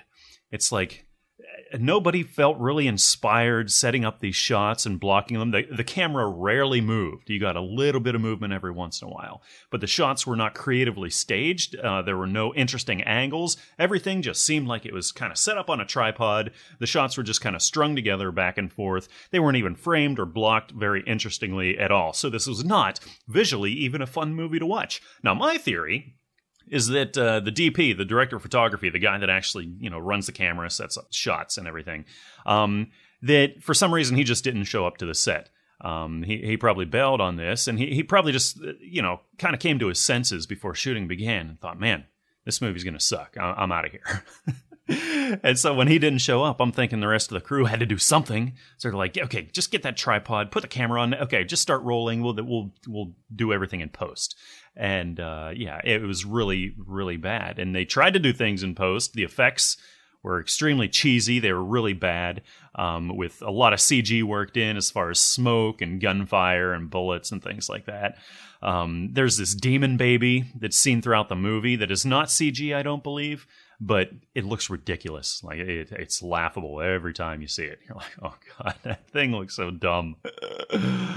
and so yeah, the whole movie is a lot of dialogue. Uh, they try to put in little creepy things that Robert Englund does, little disappearing tricks and things, and it just falls flat on its face.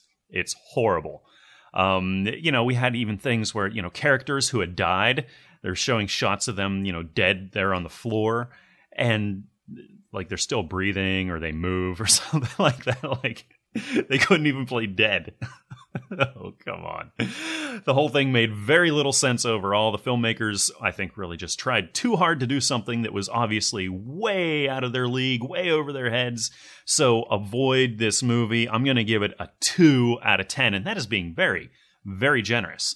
So, Inkubus, do not watch this film. It's friggin' terrible.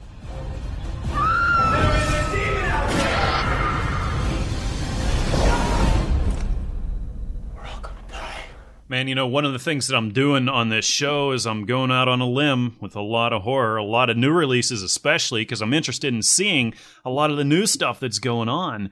And what I'm seeing is the percentage of, uh, you know, the ratio of good to bad movies is not that great. it's it's pretty abysmal right now. But whenever you happen upon a movie that does it right and really creeps you out and scares you and is really enjoyable, man, it it, almost makes it worth it that you're watching all this crap. And I, I found a good one. I found a good one this time. It's on Netflix Instant, so if you subscribe to Netflix, you can watch it. This film, I had no idea what I was getting into. It's called The Pack from 2010. Uh, I believe this is a French film. Uh, they speak French in it, and it is subtitled, so you got to go through the subtitles. I know a lot of people are turned off by that, but not me. Not me, because, uh, you know, I, I'm not officially diagnosed as being ADHD, but uh, on a self diagnosis, I would say that uh, I'm probably pretty close because uh, you know I just have a hard time paying attention and, and focusing. You know, especially when I'm watching movies, my eyes are here and there and darting all around. I'm distracted really easily, and uh, subtitles are a way that helps me keep my eyes glued to the screen because I know I have to be reading, I have to be watching. So it helps me engage and pay attention a little bit more. And, you know, I'm a reader anyhow. I'm a huge reader. I love to read anything and everything. So, you know, that's, I, I, I don't mind subtitles whatsoever. And um, so the pack, directed by Franck Richard, never heard of him. I believe he's French, but then again, I, I'm not sure. So knew nothing about this going in. What we have here is this drifter named Charlotte, and she's just kind of driving around, doesn't know where she's going. Gets into it with some bikers, and that's kind of a bad scene. But uh, she ends up picking up this hitchhiker, and uh, they end up talking, and they're just both kind of going wherever. And they drive and drive and drive, and they take turns driving. She lets him drive for a while, and he takes them to this restaurant to get a bite to eat. It's kind of out in this remote place. And they sit down at a table and they start talking and well who's who shows up but the bikers? And they kind of cause a big scene and everything cause a ruckus. The woman who owns the restaurant and is working there comes out with a shotgun and makes them leave and they grudgingly go. And that's kind of a weird thing that goes on. And then the hitchhiker whose name is max excuses himself to the restroom. And charlotte's waiting there waiting there waiting there. Well he's in the restroom for like ever you know, he, he, just he's not coming out. She's like, "What's going on with this guy?" So she's worried about him. You know, they kind of bonded a little bit in this whole thing, uh, even though they don't really know each other. You know, she kind of feels, you know, kind of kind of like he's a friend at this point. And she goes into the restroom after him. Well, there's no sign of him, nothing. So she's hanging out in there, trying to figure this all out, having a smoke.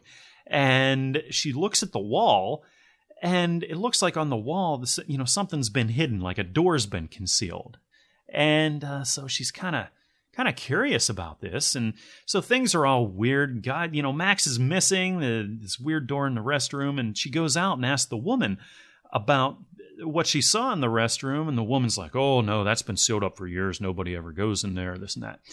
And so uh, charlotte isn't quite convinced and she's trying to figure it all out.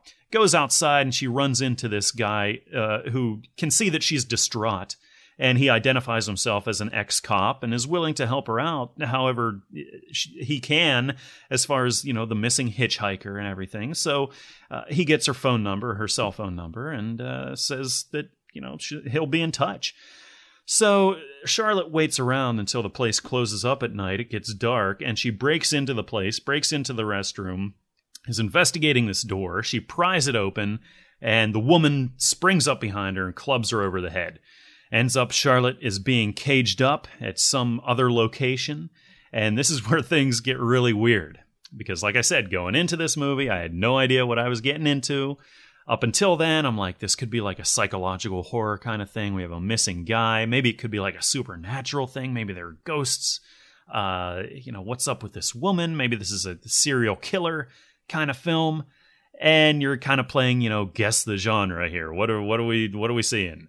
Well, I had no idea it was going to go where it was going to go. Uh, it completely surprised me because what happens is this woman, whose name is LeSpac, is in cahoots with Max, the hitchhiker. In fact, this is a little scheme they have where Max plays a hitchhiker and brings girls to this restaurant.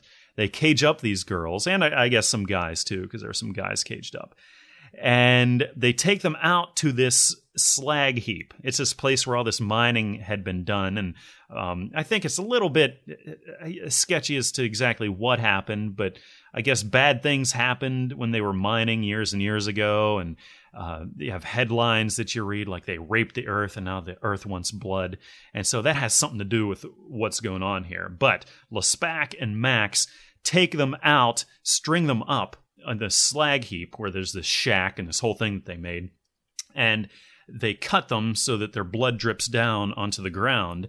and the moon is full and it's dark out, and these creatures claw their way out of the ground, and they're almost like these mole people kind of. They're, they're, it looks like they don't have eyes. They kind of have these weird big tusks and, and uh, very very creepy. They walk really weird and almost zombie like. Um, but they're these weird creatures, and they come up and they attack the people that are strung up, and they drink their blood, they rip them apart, and Lespac is kind of commanding them. Like she even goes so far as to pet one of them on the head and gives one of them a bottle of blood to drink. And so these creatures want blood.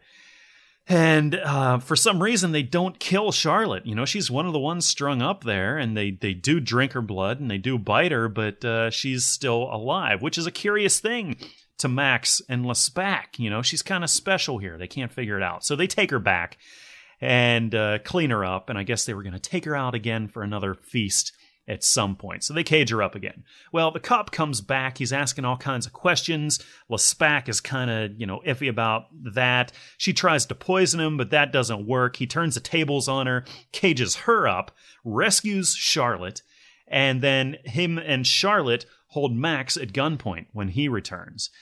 Um, so Charlotte wants Max to take her back out to this slag heap for some reason. Meanwhile, the cop stays back in this room with the cages where Lespac is caged up.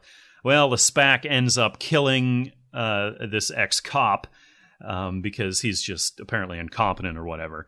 And uh, she gets out of the cage and everything and follows Max and Charlotte out to the slag heap. But when Max and Charlotte get out there, they find that the shack at this slag heap, uh, the bikers showed up there and decided to, to party there. It was just somewhere out in the middle of nowhere where they could party.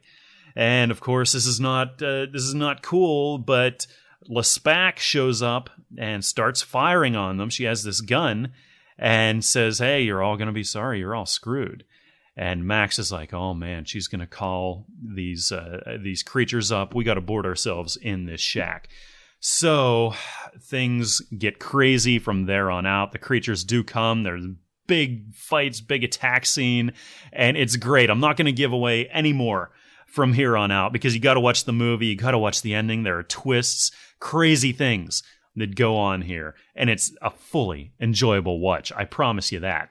Ah, so man, I really, really like this. I really liked it. Um, I was pleasantly surprised. The whole movie is dark and kind of dirty, kind of gritty. And um, although one complaint that I have is that it might have been a little too dark sometimes. Like they, I think it worked throughout the whole movie because that's the effect they were going for. But there were some scenes where I couldn't really tell what was going on, and I kind of had to rewind it and, and watch again to see if I could figure out what they were trying to show. And so yeah, that was that was a little annoying, but uh, not a big deal, I don't think overall. But I'm going to dock it a little bit just for that. Um, the creatures themselves were really, really cool. They did a great job with makeup, with blood effects, um, and the gore. Everything was really creepy and really weird. They didn't try to go into too much explanation. Like I said, I, I still have questions about kind of the why and the how of this and everything, but that's okay.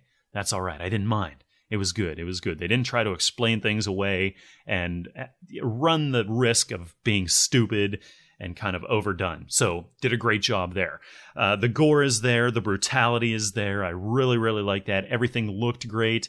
Um, you know, and going into this, uh, I'm thinking it might be actually about the pack of bikers, which is why you know I'm, I'm trying to figure out what kind of movie this is going to be all throughout. And and uh, but no, it's about these pack of creatures which is great. So I was pleasantly surprised. Once again, foreign horror, man, just completely, completely makes American horror just look terrible in general, you know. Um, lately, I don't know what it is, man, but foreign horror has got it going on. They really get what scares people, at least in my eyes, you know. So much American horror just sucks. Or it's it's just a big cash in, or it's just nothing original. But this, I, I saw it as original. Now I know some people, and I, I, I started reading about this after I saw the movie, and I started reading some people's reviews of it, and some people were saying, "Well, this isn't original. We've seen other French horror films that this, you know, this is kind of borrowing from." And uh, I'm not quite sure that may be the case, but uh, from what I've seen in my experiences so far, I, you know, that that wasn't the case. I really enjoyed this, so. Like I said, once again, foreign horror really does it right. So I, I applaud that. I'm going to give The Pack 7 out of 10. You should see this. I think you will enjoy it. Once again, it is available on Netflix Instant, so go watch it. Neon meat dream of a octofish. Oh man, what a show! Thank you for listening. Uh, that about wraps it up for this week. Uh, you got to check out uh, Horror Palace Network. Uh, check out the Monster Feed. All kinds of podcasts going on there. They're all fantastic. Um, thank you, thank you to Howard Ford, great guy. Check out The Dead. Check out his book Surviving the Dead. The links will be up in the show notes where you can get that. But uh, both the movie and the book are definitely, definitely worth picking up. I recommend them highly. Also, thank you to Maria Olsen.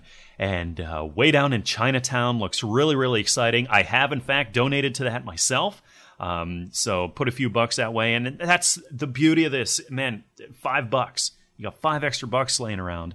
It, just hanging out maybe in your PayPal account or something like that. You can send it to this film to the makers of this film and it'll go right to them so that they can make this really really interesting uh, movie so i recommend it and again these links will all be up in the show notes uh, of course katie rotz mike from evil episodes you got to check out their podcast and i really appreciate them taking their time out uh, to watch these films and to talk with me about them. Um, really enjoyed that. Check out Rotten Rantings and Evil Episodes, both wonderful podcasts here on the Horror Palace Network. So, oh boy, what a show. Thank you again for listening, and join me again next week for yet another edition of The Electric Chair.